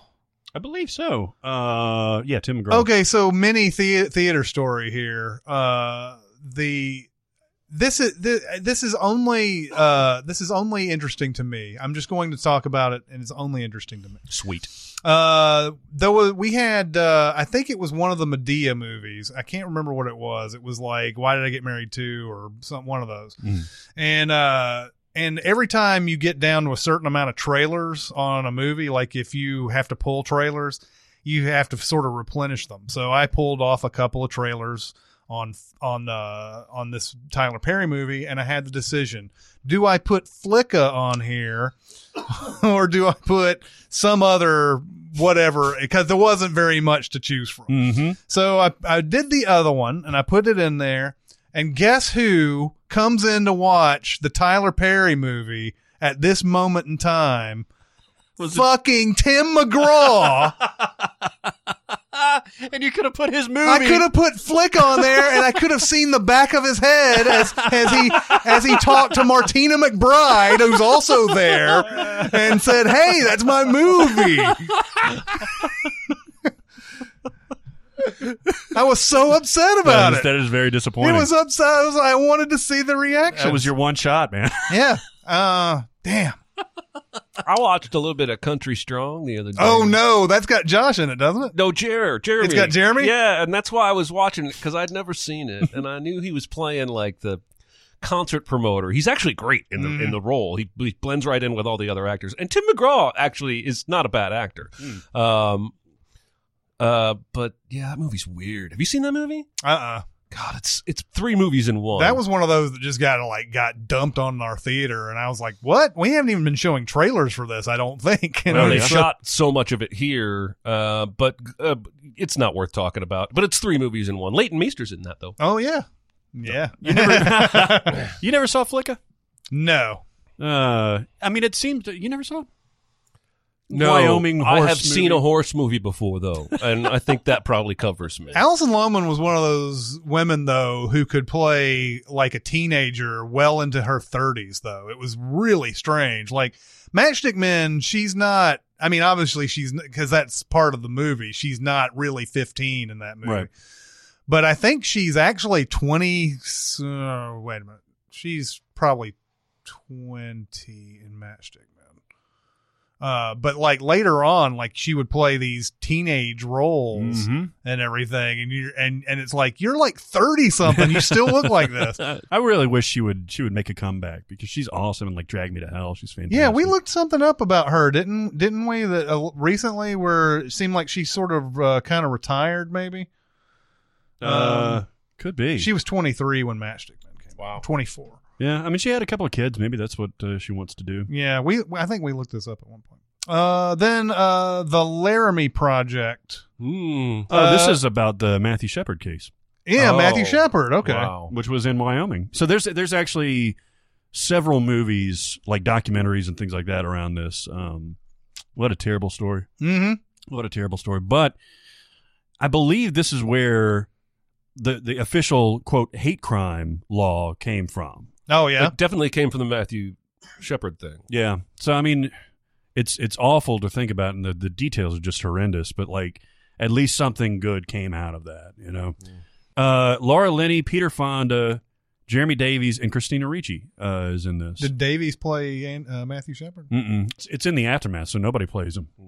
oh okay Then we have Meet the Deedles, not to be confused with Meet the Feebles. That would be a bad con- mix up to me. yes, it would. This is about surfing, right? Is this surfing? Yeah, these dudes are these dudes are dudes. They're dudes from like uh, Hawaii, and like it, they come to to and they're they're surfer guys. Yeah. and they come to Wyoming. Including Paul Walker. yeah, It looks like from this angle, it looks like Paul Walker and Clark Duke. I never saw this. I remember we had a poster of it up in Hollywood 27 projection booth for some reason. I didn't put it up there. Mm-hmm. Uh, but uh, yeah, I'm very familiar with the poster, and that's it. yeah. Oh, Well, that's an anything else arrest. about- It's a visually arresting poster. Uh, It arrested me from even ever going to see the movie. That's true. That's very true. Then we have a movie called Nightfall that has Anne Bancroft in it. Uh, have never seen this either, but it looks good. Yeah, yeah. Anne Bancroft was one of those ladies who's just sexy no matter what age. I mean, seriously, I saw something recently where it was like it was 90s, 1990s or whatever. Mhm. Great She- expectations. it was not that, but even then, I wasn't. I wasn't joking. yeah, yeah. Nightfall was also the name of one of my brother's chickens. and um, the first time they decided to have one of their chickens butchered Mm-hmm. Mm.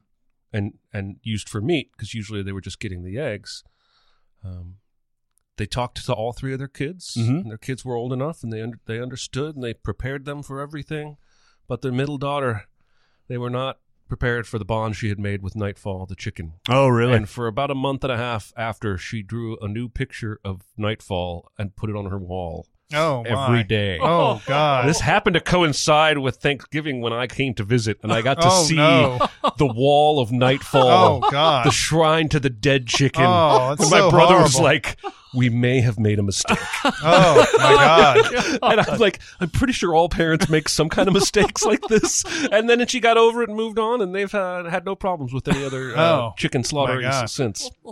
Uh the movie that I was trying to think of was called Love Potion Number Nine. Which Oh! was, which was on the other day. It was on the other day, and Dude Man's in it. Mm-hmm. Yeah. He dates Rachel on an arc of friends. uh, Tate Donovan? Tate Donovan. Yeah. I almost called him Tad. Yeah, you have uh, San- Sandra Bullock uh, before she's famous at all in that too. That movie somehow has come on like over the years. It's always seems to be on cable, and it always seems to be on at a time that I'm watching. And I don't really remember. My, I mean, even this past uh, showing, I wasn't really watching it. It was just on in the Yeah. background, and I was like, I. Yeah, I've seen. I know I've seen this movie a hundred times in some way, but I don't. I couldn't tell you everything that happens. Really, Oh, no, I couldn't either. He takes Um, a love potion. Everybody wants it. yeah, It well, turns it- out to be a nightmare. He hates it. He wants to go, wants to get it, get it, do away with it. Yeah, he- I think he wants this one woman, and then he has an actual organic relationship with Sandra Bullock, but Sandra Bullock is drawn by some other dude who's taken the love potion. And the guy who's taking the love potion is very controlling and making sure that she doesn't ever hang out with Tate Donovan. And that's essentially the movie. Uh huh. Mm-hmm. Uh, that was not in Wyoming though. Uh, Number nine. Then we have Spencer's Mountain, a Henry Fonda movie. I have not seen this. Mm-mm. uh, super volcano, you say Jesus afterwards. Is it about Is it a Jesus? sci fi production? Uh, Look at this! Look at this fucking plot summary. That's ridiculous. That's fucking ridiculous. Is it about uh, a super volcano that just like is it is it the sequel to Volcano? It's after every after racism is ended. After racism is over, Dante's super volcano. Yeah. Yes. Yeah, it's it's it's like a Sharknado type of thing. I think. Oh, really? Yeah. because there is a super tornado. Tornado. There is a super volcano under Yellowstone. Well, this is where yeah, that's in uh, whenever Yellowstone. okay well it's there that's a real thing and Yeah. it's it, it is inevitable to blow and when it does about two-thirds of the us and beyond will disappear Well, maybe that's what what happens here. most Maybe it's- experts think it's hundreds and hundreds of years from happening but i think on a geological timetable it's actually overdue Oh, really? Hmm. So anyway Thank you for. Uh, but you know- overdue can be thousands of years in a Yeah. planet's lifetime i'm just saying supervolcanoes are a real thing Mm. Mm-hmm. and if you want to be horrified go googling Yeah. Mm, Well, hey, also uh, you can watch this 2005. yeah. Uh, an unfinished life, which came out in 2005, which means I did see it, which also means that I have completely forgotten that it Ooh. existed.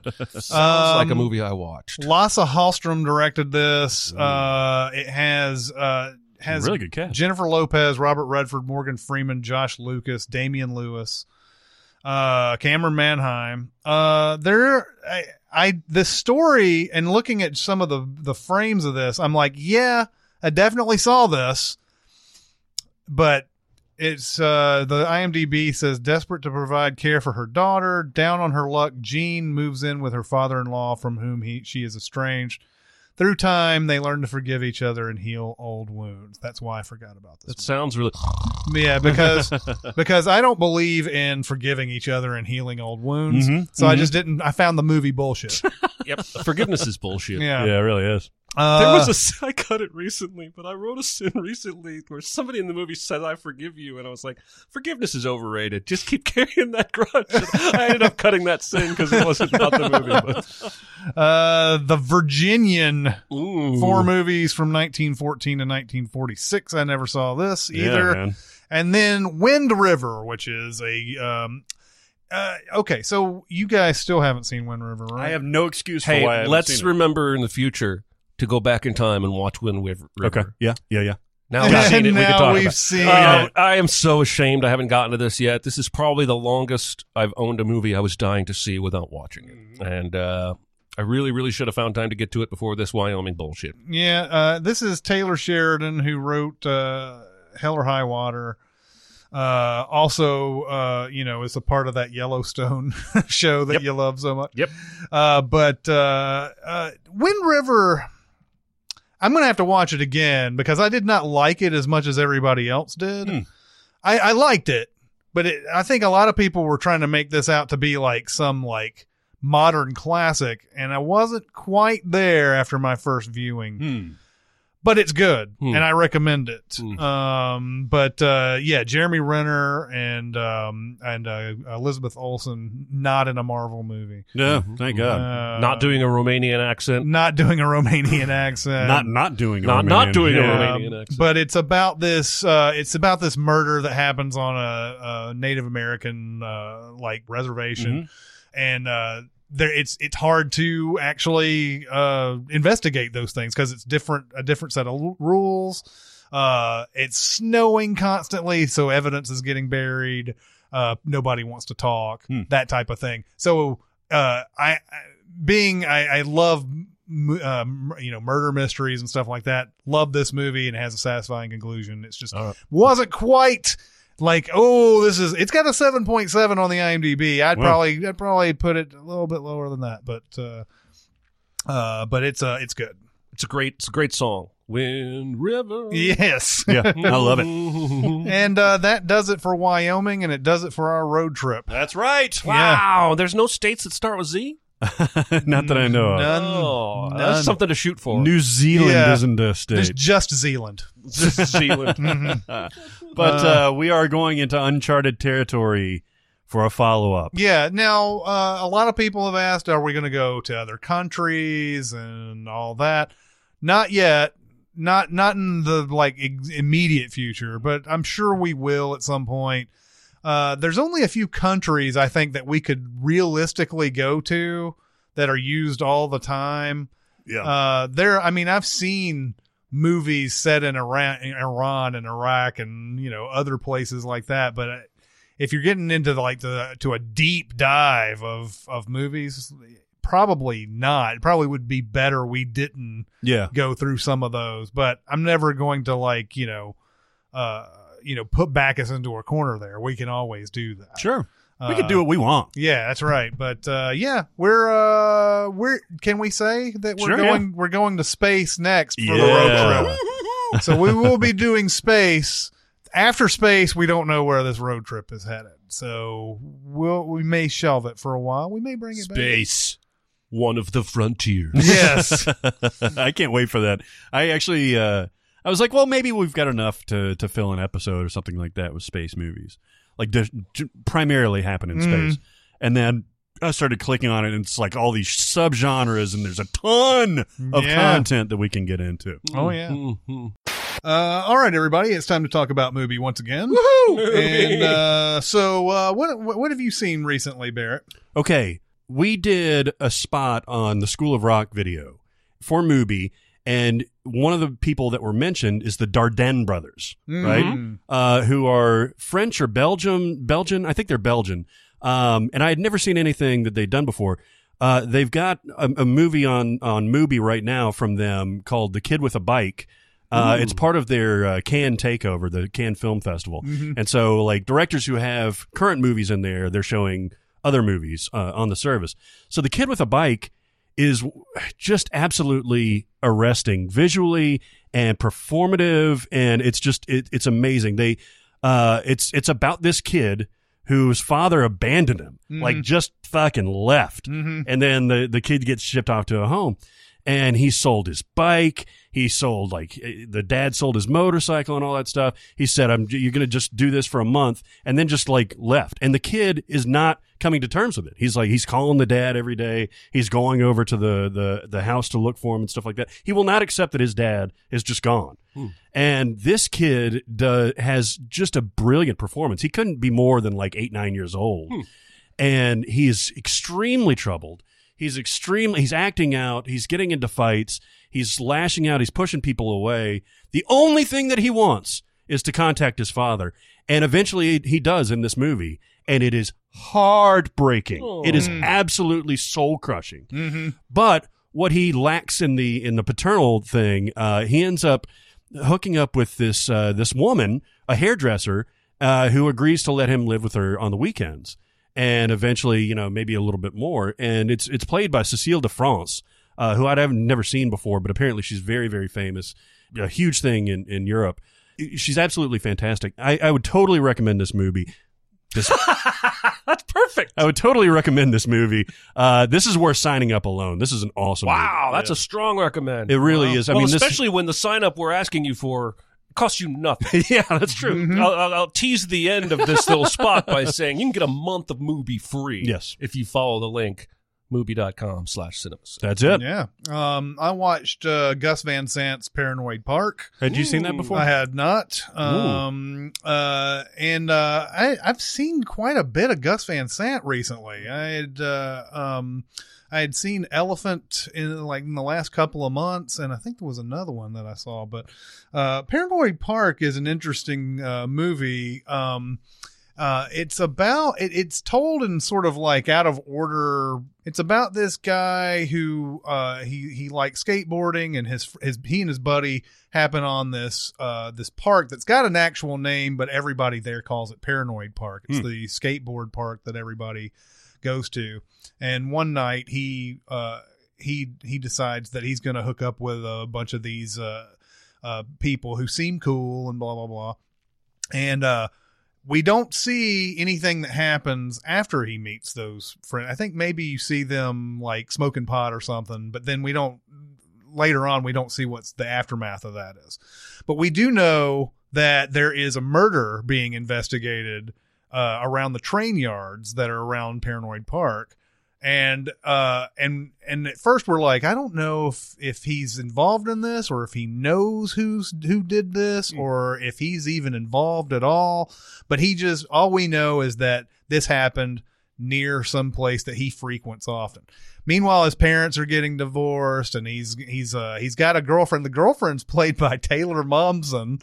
Uh, oh, from Gossip Girl. Uh, I, I guess Gossip yeah, she's Girl. from Gossip Girl. Uh, wow. Uh, but uh, she's from the How the Grinch Stole Christmas movie. yeah. Oh, yeah, See, that's that was right. that was sort of like I, for some reason I had it in my head when I started this thing that it was a 2003 movie. So I was like, oh, three years older Ta- Taylor Momsen's going to look kind of like Grinch Taylor Momsen, and no, she's she's like 14 in this movie, and then uh, this guy, this they're dating, but he obviously isn't really into her.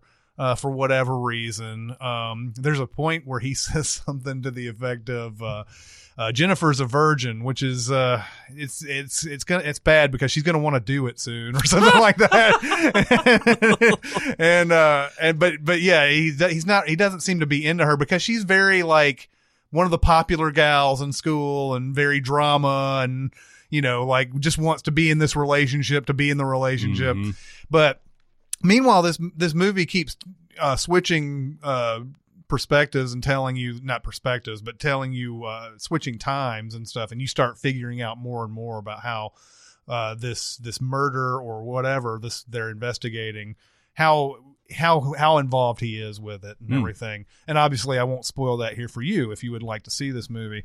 Uh, but uh, it's an interesting thing because you do know what you do know his involvement by the middle of the movie. Hmm. So the rest of it is sort of like you know, a, sort of a character study almost, and uh, and uh, but.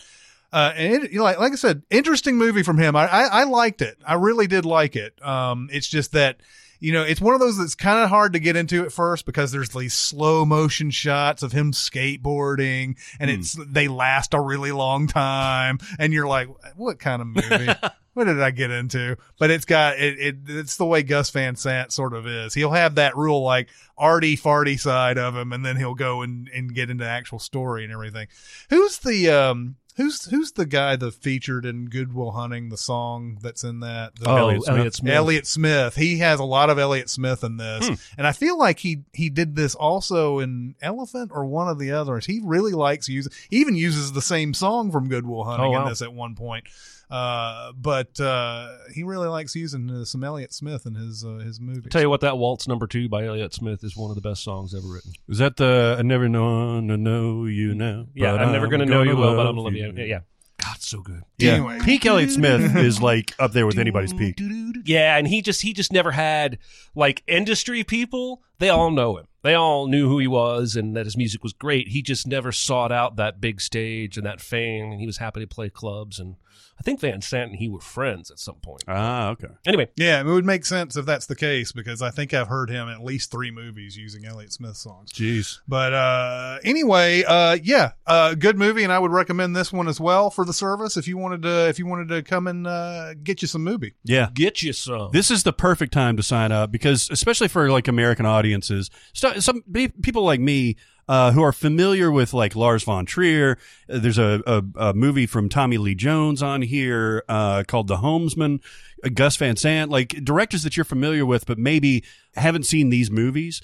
Uh, this is a great time. It's part of that can takeover. This is the time to sign up. Well, and it's a great counter to, uh, you know, at least the American summer bombast of the theater season, you know, June and July.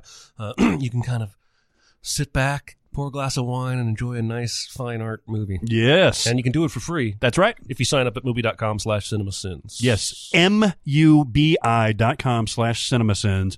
30 days free. That's a lot. That's a lot of movies. Yeah, I don't know why my voice cracked. We ready for some recommends and warns? yes, indeed, sir. Totes amaze balls. It won the Academy Award Oh, for what? for Best Movie Ever Made. Oh, God, Lord Jesus, am I ready? Oh, bring it. Oh, you ready? Yeah, Do you remember last week I do. when I told you about a- a Netflix movie that I was incredibly excited to watch because I had read that it was basically unwatchable. Chinese seven hundred million dollar Chinese language sci-fi blockbuster, The Wandering Earth. Well, I didn't see that, but Uh, I saw 11 and a half minutes. oh wow, Mm-hmm. I was a little drunk, and I took notes. Uh-huh. so I'm just going to read you. This would be basically a rough draft of a sins script if I were write writing sins for The Wandering Earth. totally. Mm-hmm. All right, so I wrote, "Hol- oh, wait, I got to make this bigger so my blind ass can read. Holy shit, I thought American film logos were crazy and o- over excessive. My next, Oh, my yeah. next note is wall of credits. Ah, it's Earth from above. And then somebody says in quotes, at this rate, the sun will engulf Earth in 100 years. And I didn't even have to comment on that. I just put that in quotes because that's in the movie. Another quote decided to propel Earth out of our solar system. This- and then I wrote 10,000 Earth engines. Oh my God. And then I wrote, saluting! Uh, they're still speaking Mandarin, even though I definitely changed it to English. This shit is so crazy. I needed English. Cities are under each engine. This makes no sense. 2,500 year voyage. The fuck? That there's was- a city under each engine. that yeah, that's what I wrote. um, that little girl has a Wookiee hood. Uh, ah, cryo sleep, space movie's best friend. Uh, Polaroids? and then I wrote, no shit, the premise of this movie is that they made some machines to move Earth and intentionally drive it out of our solar system in search of a better situation. And that is maybe the biggest fuck you to actual science since the movie Species. Uh, Super Mario here with his room and Super Mario here with his room of overabundant gadgets. I don't know what that This means. is all within the first 11 minutes. Yes, the last note note is, and I'm out. 11 minutes, 30 seconds. Wow.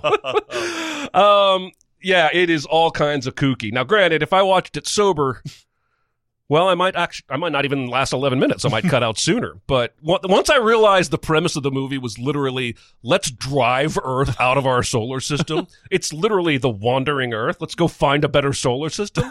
what the fuck? That's uh, that doesn't make sense. No, it makes all the no sense. Yeah. So you're you're running away from the sun to escape the sun. Mm-hmm. Yeah, I don't know. Also, the sun's going to engulf the Earth in 100 years. yep. Does it look good? Like does It did the looks movie look good? expensive. oh yeah.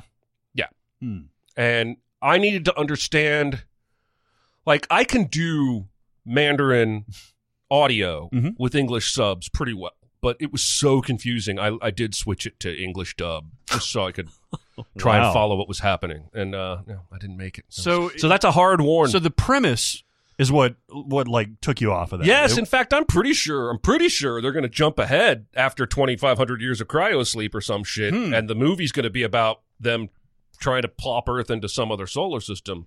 But the very concept of it is so goddamn absurd. I can't even. I can't. How even. did that movie make a ton of money then? If everybody's reacting to it this way, were were Oh. people mandated in China to watch it? Okay, maybe you're joking, but I would buy that. Uh, but also, the people who are hating it are Americans. Hmm. Um, I just, I think that's how different tastes are in China versus. I mean, Great Wall made a shit ton of money in China. yeah, yeah. and That that's movie a sucks. a undeniable turd. So I mean, maybe they just aren't looking for the same things in their movie entertainment that we are, yeah. and maybe they loved it. Like, Great great cameo from Matt Damon in Great Wall. cameo. uh, is, so is that a That's is- my hard warn, uh, I- I- or recommend. It's a record warn. okay? I think I think some people might have fun with it. I actually want to uh, check it out. I was uh, thinking about that the other day actually. It feels like the kind of warn where once I warn it, like five or ten people are going to come out next week and say, "Hey, I watched it. It was terrible, but I loved it." It could be like a passengers type of thing, right? Mm. yeah, no, Yeah. I mean not for me. I wasn't that drunk. Uh, I'm going to recommend a movie from uh, Jeremy Saulnier, who did uh, Green Room. Uh, he did uh, a, a movie before that called Blue Ruin. oh yeah. And I guess he's got, I'm trying to think, does he have a color trilogy thing going on, or is that just a. Then he did Red Rock West. yeah. Uh, it looks like those are the only two movies he has with colors in the name. Uh, anyway, uh, Blue Ruin is about this uh, this guy who we we um, his name is Dwight. Uh, we think that uh, he's just homeless. He's just a homeless guy, and we see him bathing in somebody else's house, and uh, he he's like stealing clothes and all that. And we uh, we quickly find out that uh, recently, or I don't know how long ago it was, his his parents were killed by this guy who was being let out of prison on this day. And uh, and so he immediately comes up with the plot that I'm going to kill that guy as soon as he comes out of prison.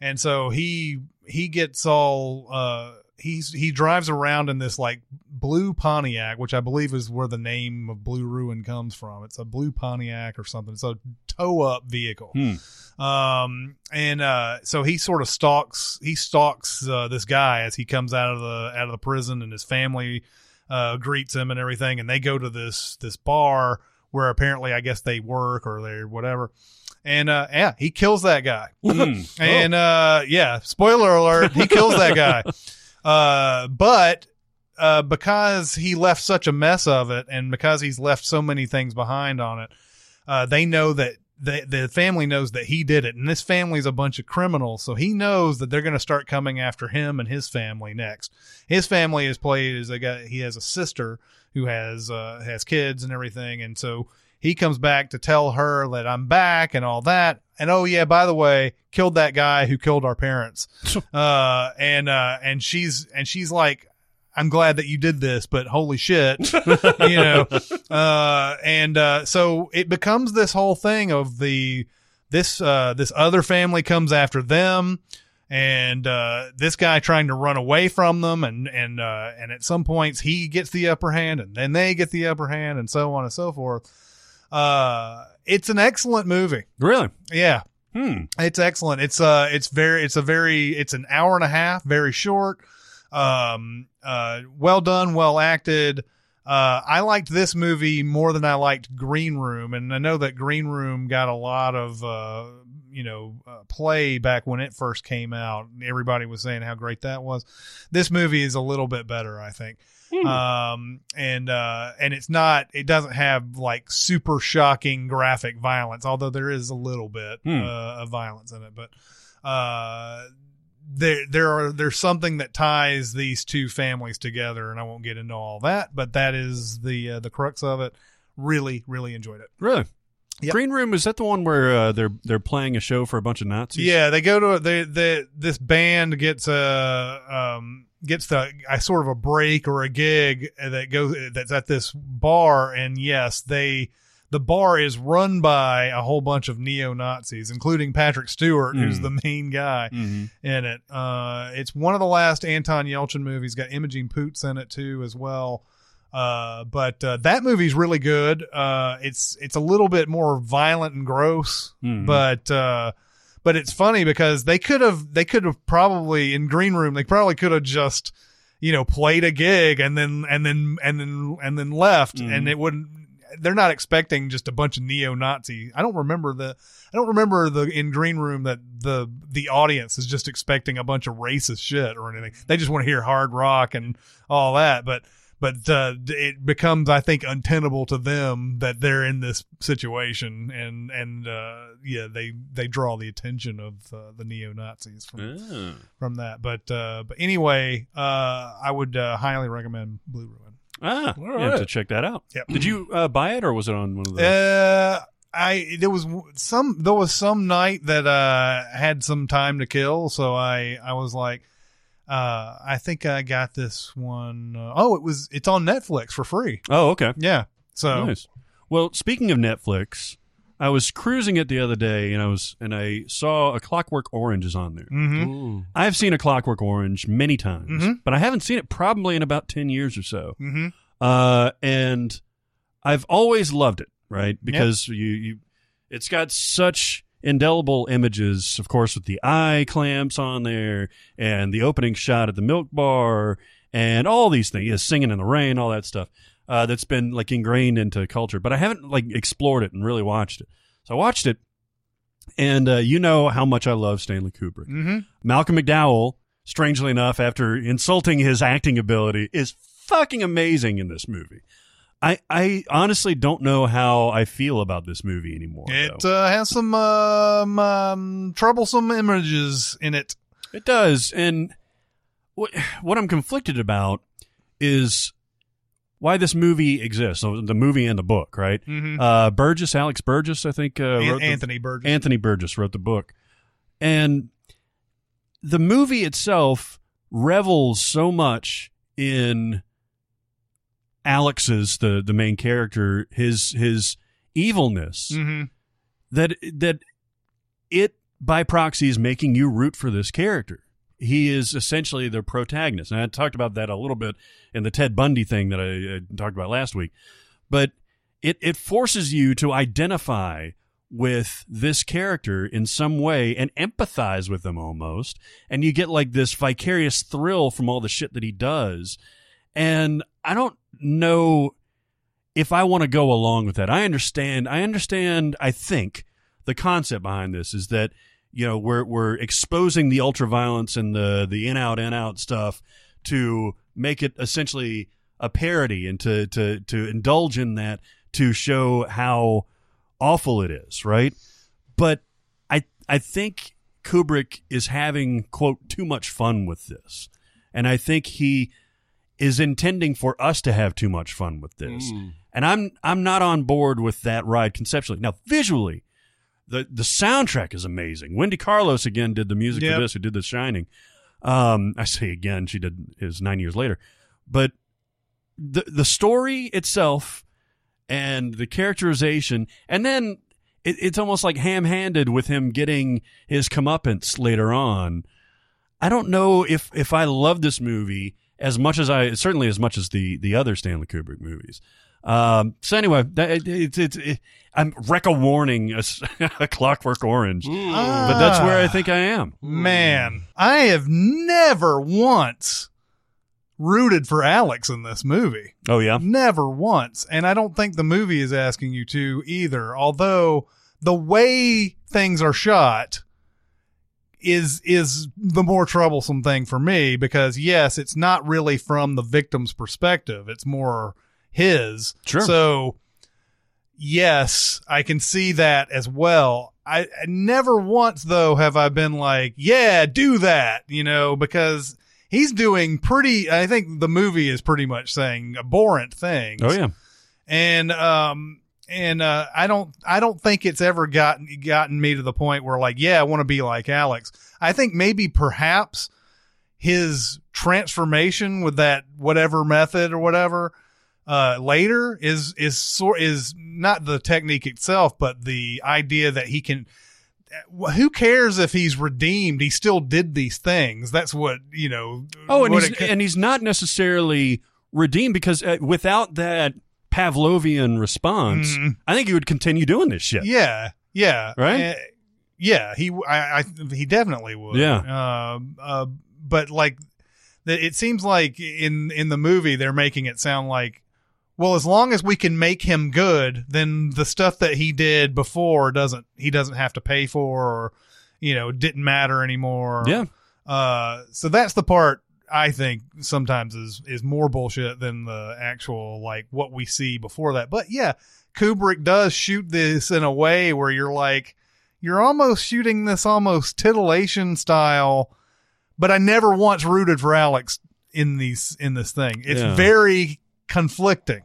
Oh, totally. Yeah, and and I think having the uh, narration in there too, f- in the first person from Alex's perspective, he's calling himself uh, like the benevolent narrator and that kind of thing. The language in this, by the way, is gorgeous. The way that the the dialogue is just Shakespearean almost, but.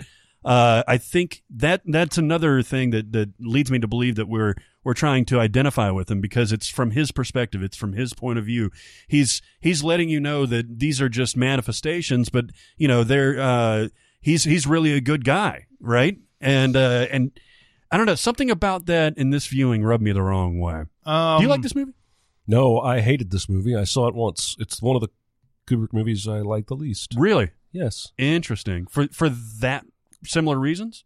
I think I saw it at a wrong time in my life before I had a better, larger appreciation of film and film history, and it was just so in my face and violent that I just Don't get me wrong. I think it's possible that this is my least favorite as well. Really? I just don't. I mean, my out of the major ones Mhm. that you know, and I, and we're and I and I tend not to include anything before Doctor Strangelove in this thing because he.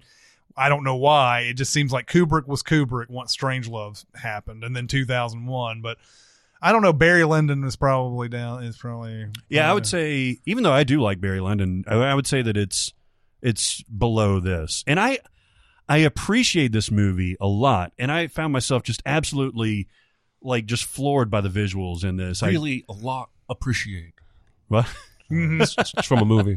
but uh yeah i mean there's that's the thing it's it's a it's a hard watch if you you can't just get anybody to watch this movie Sure. for sure it's a, the content is now i can't remember the anthony burgess novel which i have read had an extra chapter in it that the movie didn't do Hmm. and I can't remember if it's Alex is redeemed at the end or Alex is not redeemed at the end. And I think Burgess was a little upset that that chapter didn't get filmed Hmm. for this movie. And I can't remember which one it is, but he had it a, a different way. And in the movie, it's sort of ambivalent. I mean, it's Yeah. ambiguous because he's uh, even though like at the end he's doing all that cutesy shit, like the nurse is like, you know, here's the food, and he's like, you know, opening his Yeah, mouth yeah, and all yeah. that. He does have that like one final scene of not that this is in itself a crime, but you know, he's that naked lady riding yeah. him at the Yeah, end. yeah, You know, uh you know, uh I can see what you're saying about the movie. Yeah, it's. I, I think what I was saying when it, it was ham-handed It's because he literally experiences, you know, the revenge for the things that he's done that we've seen him. He gets beaten up by his pals. He gets uh he gets um beaten up by the the old man in the wheelchair and all that stuff. He goes back to the exact place that he perpetrated that crime. And it's like I mean, eh, you- pick a lane whether you're going to redeem him, you know, ultimately like we're supposed to believe this or, you know, uh, don't don't be so overt about it, but anyway. It's uh, William Hurt in Broadcast News says to Holly Hunter, I would really a lot appreciate it. Mm-hmm. She goes, really a lot appreciate it? He goes, you make me nervous. Do you have another uh, recommend? I got another Warren, baby. Nice. Uh, you know, I'm flipping through the channels with the movie channels and the whatnot, and I see a movie called Bayou Caviar. And I'm like, I've never heard of that. Oh, Jesus. And I look at the info and it says 2018. I'm like, oh, that's new. It stars Cuba Gooding Jr. and Famke Johnson, Johnson, Yeah. and Richard Dreyfuss. And I'm like, well, I know those people. I'm going to watch this movie. Hard regret. Really? Well, it's like all the regret. um, it may or may not tell you something to know that this movie was written and directed by Cuba Gooding Jr. Okay. All right. Set in New Orleans, he's a retired boxer who's got a little bit of a retired boxer, like lazy eye and s- speech kind of Mm-hmm. impediment. He's got dreadlocks. He works as a bouncer and then he trains other fighters at the gym. And he's just trying to reclaim his glory days. And then all of a sudden, he's talking to this girl who I don't know where she came from. And then they wake up in bed together. Mm. Movie will later tell you they didn't fuck, but it first suggests they fucked. Mm-hmm. Next thing you know, he's talking to her about Kim Kardashian, Paris Hilton, and sex tapes. Hmm. Introducing her to Famke Janssen, who's makes sex tapes. Hmm. Mm. And this girl's like, well, maybe it worked for Kim Kardashian to get famous. Maybe I'll get famous with a sex tape. So Famke, Famke comes over and she's setting up the camera in the in the closet and the, showing the little the girl where she's going to lie down. You can tell that Famke's character has a total crush on this girl and Ah. wants to lesbian her. Um, and the girl is being her family's being harassed by a mean landlord who wants money. That guy works for Richard Dreyfuss, who's like some kind of Russian gangster. Like he I have had an to, accent? I had to triple check that it was even Richard Dreyfuss. His voice sounds, and he's almost entirely shot from above, like in rooms with eighteen foot ceilings. Almost every scene with I don't know what's going on. Well, Cuba Gooding, and it's its directorial debut. Anyway, the bombshell happens. Landlord comes over to insist the rent. Little girl, little girl, girl starts flirting with him. They have sex. It's filmed for a sex tape. Oh no, they found out she's 16. Oh, oh, oh. Why would you write this fucking movie? Because from there, that's pretty much all it's about. She's 16. We just committed a crime, says everyone. The landlord who fucked her, the guy who, the lady who filmed her, and Cuba Gooding who's trying to get it to somebody else so he can get paid to, to pay a drug dealer. Oh. I don't know. It's so icky. it's so icky. And you know me, I like icky, but not this kind of icky. Is this is this okay? Is this the girl that they're talking about in this? mo- You're talking about in this movie because I believe she's a part of the React series that uh, the Fine Brothers or whatever did. Really? Uh, she was in she was in the ones. So you had kids react, and then you had teens react, And and, that I was think one- she was one of them that was in that. And now she's like become like a had a higher profile because of it. But uh, Yeah, that's- like, and it's it's also that weird thing because they're like somebody throws back in Cuba Gooding Jr.'s face, like, "Well, we made a sex tape, but you fucked her," and he's like, "No, I didn't." Then we get a flashback that shows them not fucking. Yeah. Hmm. Mm. This movie's weird, fucked up, Hmm. grisly, and gross. Stay is that, away. Is that that Ted Bundy movie? you yeah, weird, fucked up, grisly, and gross. By the way, the uh, uh, the Anthony Burgess uh, novel had a chapter that did redeem Alex at the end. It was taken out of the U.S. versions of it, and then Kubrick, when he adapted it, just called it an extra chapter and decided that it wasn't for real. So he didn't he didn't film that part. Interesting. Hmm. So he he uh, the the book ended with Alex uh, being a bad guy Oh, okay. and um and uh i guess i mean see the movie doesn't really end with him i mean i guess you can glean into it that he still got these urges and Mm-hmm. Mhm. and whatever by the end of it, but we don't know that for fact. Doesn't he Uh, say at the end like uh, I was cured or something like that? Yeah, yeah, Yeah. and uh, some something to that effect. But um, yeah, anyway, Mm, gotcha. Oh, Uh, why- have you seen I think you should leave Mm. Uh, on Netflix? Mm-mm. No. It's uh, Tim Robinson. Uh, it- that's the full title. I think you should leave with Tim Robinson. It's a comedy series on Netflix, and it's one of those things that's like kind of mini episodes. It's like 16, 17 minutes and things Okay, like that. so I've read about this and heard good things. Yeah, I had too. So I was like, oh yeah, I'm down with it. I'm, this is like- it's like very Mr. Show, like Yeah. absurdist, that kind of thing. I've seen three episodes and I've laughed once. Oh no. And the only reason was because it was Will Forte, uh, who's, who plays a great, great role in a very absurdist airplane bit. And I'm not going to ruin it for you. You should watch that episode just for that, but it's Okay. at the very end. Um, I, I, I want to like these things, and I hate to say something's not funny because it's so humor is so subjective, and obviously, I think I'm on an island because I think most people really like this show, and I loved Mr. Show, I love stuff like that, but I, I can't get into to this this show, so that's that's a warn for me. Uh, I don't think it's it's worth wasting time on a show that's not very funny. Mm.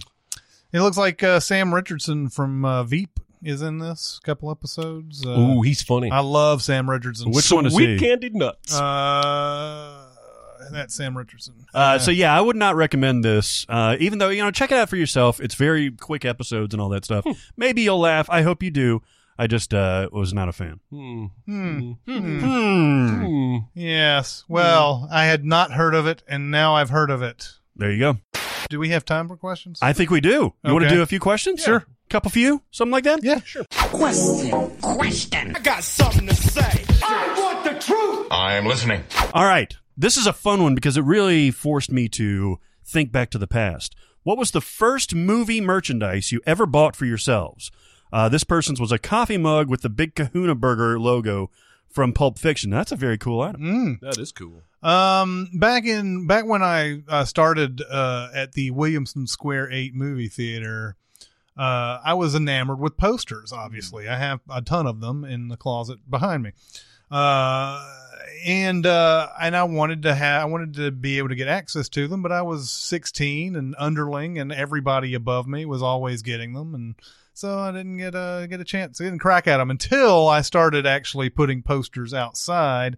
Then I had the access Oh yeah. and then I started taking them all. um, but uh, I, I I'm- I mentioned in this episode, Last Action Hero was the first movie that played when I when I got hired, and Jurassic Park was one week into its run, and uh, I wanted a Jurassic Park poster. Yeah, But, man. You know, n- it- none were available at the time, so I went out to Suncoast Motion Picture Company Nice. and bought a Jurassic Park poster. Nice. It's not the same though as the stuff that you would get in movie theaters because movie theaters have the double back Mm-hmm. Mhm. and that one has a white background. You Mhm. can tell you can tell how like, you know, eh, not authentic it is, you know, but uh I still have it and I'm able to uh uh you know, put it in a poster case. So who, Can- no one will be the wiser. One of the most iconic posters I think of all time. Mhm. Right. Yeah, it's a what is good what is the like if you think of a movie poster, what is the most iconic one that you think about? The Exorcist. Jaws. The Exorcist, Jaws, Vertigo's got to be up there too. Mm-hmm. Yep. Did you see that photo that guy took underwater of a great white swimming up the way the poster for Jaws has Mm-hmm. it? No. it's fucking rad. I'm gonna find it right now. Oh, by the way, so I've been I told you I've been watching Jaws. It's been running a lot Mm-hmm. lately. Mhm. And uh there's been two songs stuck in my head for like the last week. One is the Old Town Road song I was telling you Mhm. about uh because that's very earwormy. And the other one is the Show me the way to go home. Oh yeah. I'm tired and I want to go to bed. yep. Uh, just be whenever I land on it, I land on the Robert Shaw, the the the oh, trio. That scene so good. Photo on the left, poster on the right. Holy fuck! what? Poster of Jaws on the right. Recent photo on the left. Oh, That's a real photo. yeah. Jesus Christ! He caught a shark going up to the surface, just like he does in. that's awesome. yeah, man. Which is Yeah. cool. Um, Merchandise. So uh, the first merchandise I ever owned was the Luke Skywalker uh, white and brown Hoth outfit, Empire Strikes Back character, and his head came off because I was playing this game on the balcony where there was a little hole in the balcony, and, and he had to jump down to the next level. And when I got down there to continue the game, his head was gone Oh no! but my mom found it and glued it back on. Uh, the first merchandise I ever bought for myself isn't technically movie merchandise. It was the original Optimus Prime toy Hmm. because I loved the Transformers cartoon growing up. Had a few Transformers I've been given as a gift. Saved up some garage sale money. Spent my own money on Optimus Prime original. Mm-hmm. About six years later, I'm a teenager. I decide I'm too cool for toys. We're having another garage sale. I sold my fucking Optimus Prime. Oh, that's a really good. That was a fairly big one too. It was right? big. It had the whole trailer. It came out. It had like tur- gun turrets. Yeah, it's I had also that, too. worth a shit ton of money now. Is it really? Yes. Oh shit, And I might still have sold mine. it off for like five bucks. you I'm a sold it for dumbass. magic I beans. did. I'm, I'm such like 15 year old me is such a fucking idiot. Um, but that Optimus Prime toy was rad. Wow. Now, now the Transformers they make today are cheap. Yeah. Like back in the day, there was more metal than plastic on most of those Yeah, yeah, toys, totally. and they were sturdy. And t- transforming them was actually a pleasure. Yeah, it was actually fun to transform. Now them. it's like flip the legs down, two Oh my steps, God. you're done. No, no, no, no. At least the ones that, that we've gotten for from my son have been ridiculously complicated. Oh. You could have a PhD from MIT and you would not be able to figure out how to get this thing back together because it's it's all in notches and it has to be sequential and it's got to be like five different things before you fold the knuckle over and fucking like d- get its little cock out or whatever. it's cock. It, is. has It's a cock. cock. It's got a cock. Well, in one of those Transformers movies, one of them pees. Mm. Really? Yeah, and he Oh, in the the newer one.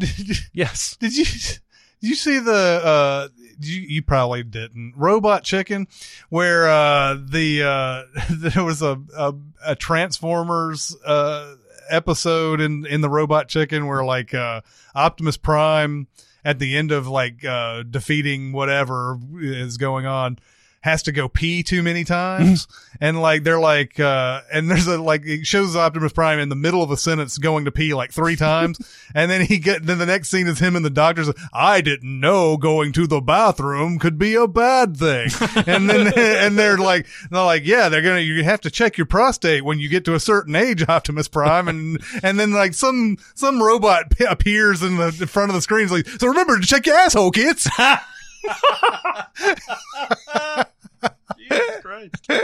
oh man. Um, you know, I, I I answered this question wrong because I, I didn't think about the ones that I was buying for myself. So I was thinking about the the first ones that I remember receiving, and uh, the first ones that I remember receiving. You remember, so Ghostbusters comes out in 1984, Mm-hmm. and then there was a cartoon called Ghostbusters that Yep. came out that wasn't actually the the the Ghostbusters. yeah right? then they had to come out with the real ghostbusters the real Ghostbusters that came out uh, after afterwards, and I got uh, little figurines for the real Ghostbusters, Mm-hmm. and I had three of them, and I was like, "Well, where's Winston?" No, I had Winston. It was uh, Egon that I was missing, and it took me forever to find Egon, and we finally found Egon. I played for with it for like five days, and then I was done.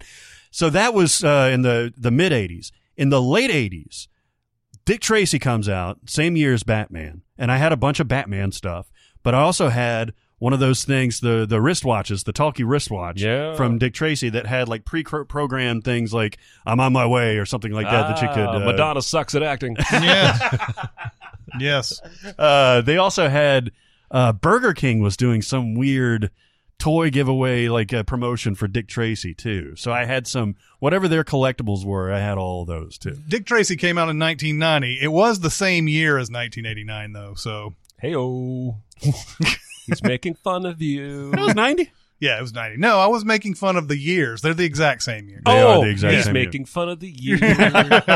um, I was gonna say, uh, speaking of, what was your first toy? Uh, Real Ghostbusters. Real Ghostbusters. So I read this morning before I came down here. In addition to the, uh, who's the kid that's gonna make a new Ghostbusters movie with kids? Jason Reitman. Reitman. In addition to that, Dan Aykroyd has now completed a script of a prequel set in the 60s or 70s Hmm. when all of the non Ernie Hudson Ghostbusters are together as college geeks. Okay. Just think maybe we're. Like, How are we? How are we oversaturating Ghostbusters after that movie in 2016 came out? Like, I don't how was know. our solution? Let's make two. Yeah, let's do Yeah. more. yeah, the i- yeah the idea is to make more out of that experience. God, that movie sucked. Uh, do you want to do one more? Let's do one more. Come on, I think we need one more. come on. All right. Can you think of any movies that are actually work that actually work better at home watching them on TV instead of in the movie theater? Um, my answer, uh, really, almost anything small, intimate is Mhm. going to be is going to be like that. So Glengarry Glen Ross, which is in itself sort of it's a it's a play and it's being filmed almost as such. I mean, it's ve- very spare when it comes to its sets and and everything. Uh, I don't know. I mean, I don't. I never saw Glengarry Glen Ross on a big screen, so I can't say. But I can't imagine the big screen enhancing it in any way because it's all the dialogue and there's not much like cinematography going on here. It's. I mean, it's it's well shot for what it is, Yeah. but uh, I can't imagine that movie being just better on a big screen. How does uh how does Ricky find Jonathan Price? He's in the restaurant. Does he overhear him saying that he's got money or something like that? Uh, I don't know. I think that's sort of led you're led to believe that he's overheard it. They don't say in the movie. I got you. Okay. Uh, he he definitely he definitely knows that guy has is uh is a mark though because he sits down next to is it Alan Arkin? I can't. Oh, re- maybe so, When yeah, they're yeah. at the Chinese Uh-huh. place, and he he says something when he starts doing that. You know, they say that you shouldn't drink alcohol on a on a on a day this hot. And he's obviously doing this sort of it's it's I believe that's something that pickup artists do. By the way, they s- they say something hmm. like to to get people's attention and and then if they get somebody in a conversation then they've won Ah. uh and he's doing that and he's sort of like he's sort of like you know motioning to i guess it's arkin or lemon i can't remember who it is get get the get a load of this Hmm. is is you can see it in his, in his face when he says that Ah. um, but yeah, uh, I, there's a lot of things I don't quite understand about who they're selling to and why Mhm. in that in that movie, because it's interesting to me the whole premise of Glengarry Glen Ross is that they want their salesman to sell to these people that it's impossible to sell They're to. bad leads. I never understood that either. Yeah, and I'm wondering if it's because they know that they're bad and they want to have an excuse to fire them Hmm. when they can't sell them. But like the whole thing blows up by I mean at the end you realize how evil this uh this real estate company is when Lemon sells his his uh, the shares Mhm. to that one one couple and he's like did you see how they were living and he's Yeah. like how can you delude yourself and it's like why did you give him that yeah. lead Yeah, yeah. it's the only reason is so that you'll fucking fire him, right? I guess. It's the only thing, but then you're not making any money that way. no, and then why bring Blake in in the first place then to give them like the Let's send Glenn Gary Glenn Ross. uh, yeah, I mean uh, that. I, I never, I never quite understood how he got James Link in this whole thing. Like maybe he's talked to him before, or maybe he's heard it, and maybe he's a regular at that bar. Uh, Uh, but you know the his technique for getting him interested in that whole thing saying don't drink alcohol he might know that that guy's an alcoholic and that he's drinking all the time Mm. and that sort of a, gets him into that conversation he's like oh really you know you hear him that's when he's first like sort of interested and and then by the next time you see him they're like Yeah, they're at the table they're at together, the table right? together yeah, I also uh, I went with Twelve Angry Men. I think it's funny we both picked movies that were based on plays because you're right. What what will work as well at home is the smaller thing where you don't need cinematography. And what makes Twelve Angry Men any version of it work is not the camera angles. It's the performances and the, the, the tension is built through the acting. Mm-hmm. Um, so I wrote, and I also wrote down Locke because Mm-hmm. Yeah. uh, I think there is some cinematic stuff in Locke, but you know, I discovered it at home, and, and I was every bit as breathless at the end as I would have been if I'd seen it in, on a big screen. Mhm. hmm Um, I I enjoyed City of Angels uh, at home. The Meg it's- Ryan movie. The Meg the Ryan, goo goo dolls movie the Goo Goo Dolls movie. I uh, I would not want to have seen that in the theater because I, I started crying at the yeah end. yeah oh yeah for sure I mean, like ugly cry, Mm-hmm. snot running down the the the nose. And I don't want the world to see me. Oh my god! it did. That uh, soundtrack actually had uh, Alanis Morissette's "Uninvited." on it. Uninvited, yeah. That was a really good song. That song's awesome. What do- Uh, what do you make of this Jagged Little Pill Broadway show? I think it, it sounds awesome. Okay. It got really bad reviews. Did it really? I haven't seen the reviews. No, no, no, no. Somebody came out with an article uh, in one of the major magazines about how Jagged Little Pill didn't hold up. The album didn't hold up anymore. Hmm. And like really just kind of dismissively saying, well, I outgrew that. I used to be a fan of it, but I don't think it holds up. And then uh, a, a few days later, the uh, the lead singer from Letters to Cleo uh, wrote a very long and very intelligent defense of Jagged Little Pill and why it's objectively just one of like a, the masterworks of the '90s. Well, and it was just hugely important. Like even if It you can't was. look back at it now and, and consider it great, which I think it is, uh, influential as all fuck. yeah, yeah, I agree. Uh, the other thing that I was thinking about um, was uh, was the witch, the Vavitch, uh, because I would I don't have a problem with hearing things um, with with kind of discerning vocals and stuff like that. I don't ever use uh, captions because I think they're distracting um, unless we're doing a sins video. but the witch, man, you need it, especially with the the the dad with that voice. Yeah, that that guy's a great character actor, by the way. He's in a lot of stuff. Is it really? Yeah. He's just Um, different. He's just different looking. Yeah, in yeah, everything yeah. that he's in. But the, I mean, the just the manner of speech in that, both the dialogue itself and the way that it's delivered, Mm, man, I, I need to like rewind and watch that, and maybe even have subtitles on there. yeah, Hmm. Um, I also wrote that the exact opposite would be gravity. I, I have seen that on TV uh, since Yeah. uh, I saw it in the theater, but there's nothing in this world that will make you experience what you experience seeing gravity for the first time in a theater with all of the sound, the surround sound, Just with all like- the debris field coming. Just like and the all that. Water Boy. yeah, for sure. The Water Boy. Did uh did did you see it in IMAX? Well, Gravity. No, I really wish yeah, I did. I did. That was Those little whizzing particles that destroy everything. That debris. God damn, that debris is scarier than Freddy Krueger. It is, and Mm-hmm. of course it's not it's not possible to do what it did, but uh, Well, yes and at least no. that's what Andy Weir says. Well, I'm just saying, maybe not now. Hmm? We're shooting so much bullshit up there. Yeah, that's true. Sooner or later, it's gonna get crowded. Yeah. Oh, you saw it in IMAX. God. damn. yeah. It came out on my birthday. Was it 2013? 2013. This is good radio. Yes, it is. It's 2013. Okay. Oh my god. Uh, it was amazing. Yeah, that, I I think I saw that movie twice. I saw it once uh, uh, in a, a regular theater, then I saw it in I, or I saw it in IMAX first, or I may have seen it in IMAX both times.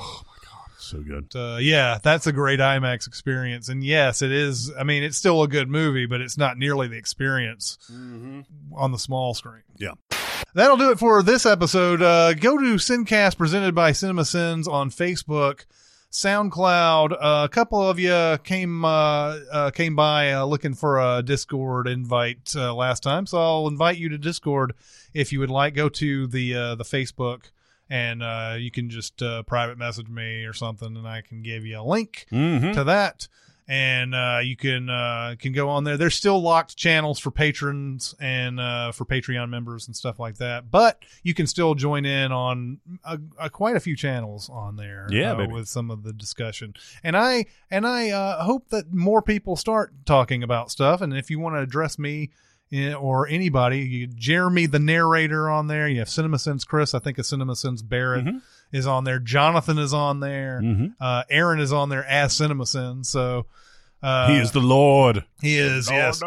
Discord. Lord of But we Discord. also have uh, CinemaSins Twitter, SoundCloud, a lot of places to come and talk about this very episode. But that'll do it for this week. It's Chris Atkins and Jeremy Scott and Barrett Scherer. We'll see you next time. Thanks for listening. Comment on our episodes on our SoundCloud page. Check us out on YouTube, Twitter, Facebook, and Reddit. And be sure to visit cinemasins.com.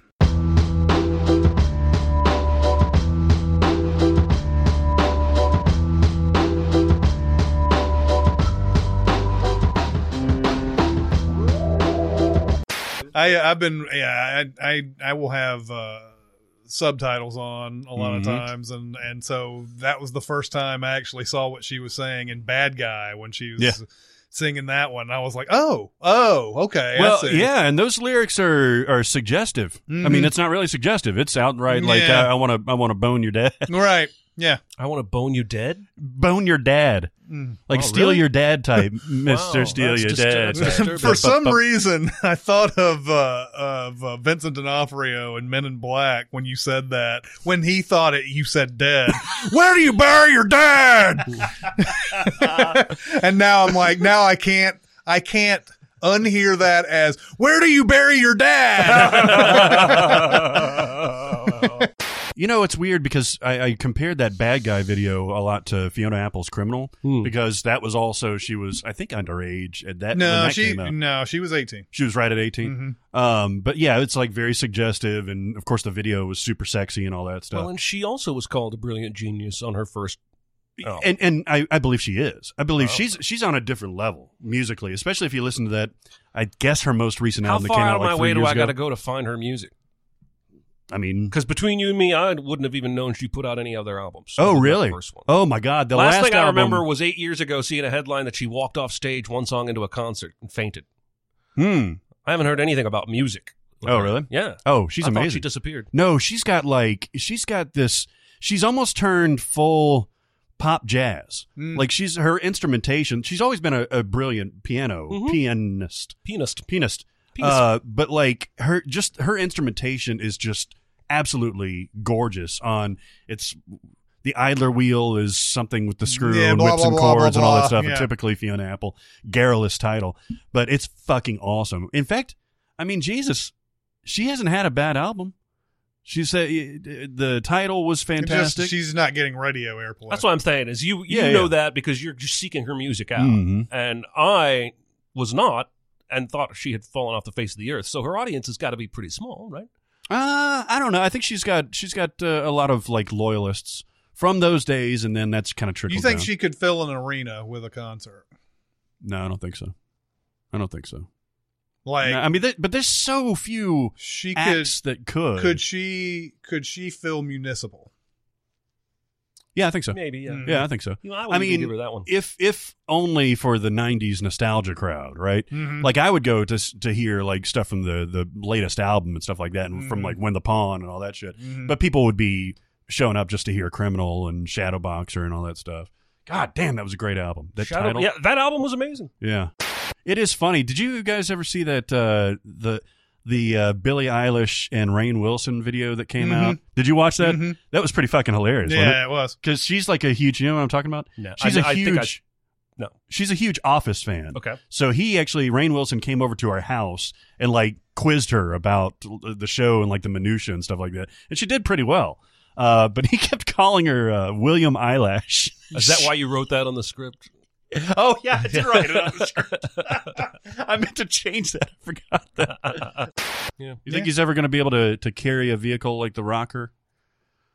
no i don't think i don't i i think his chances of carrying anything ended with the office probably he's gonna be a character actor and that's fine He's good at it. yeah Ooh, his wife is Holiday Reinhorn.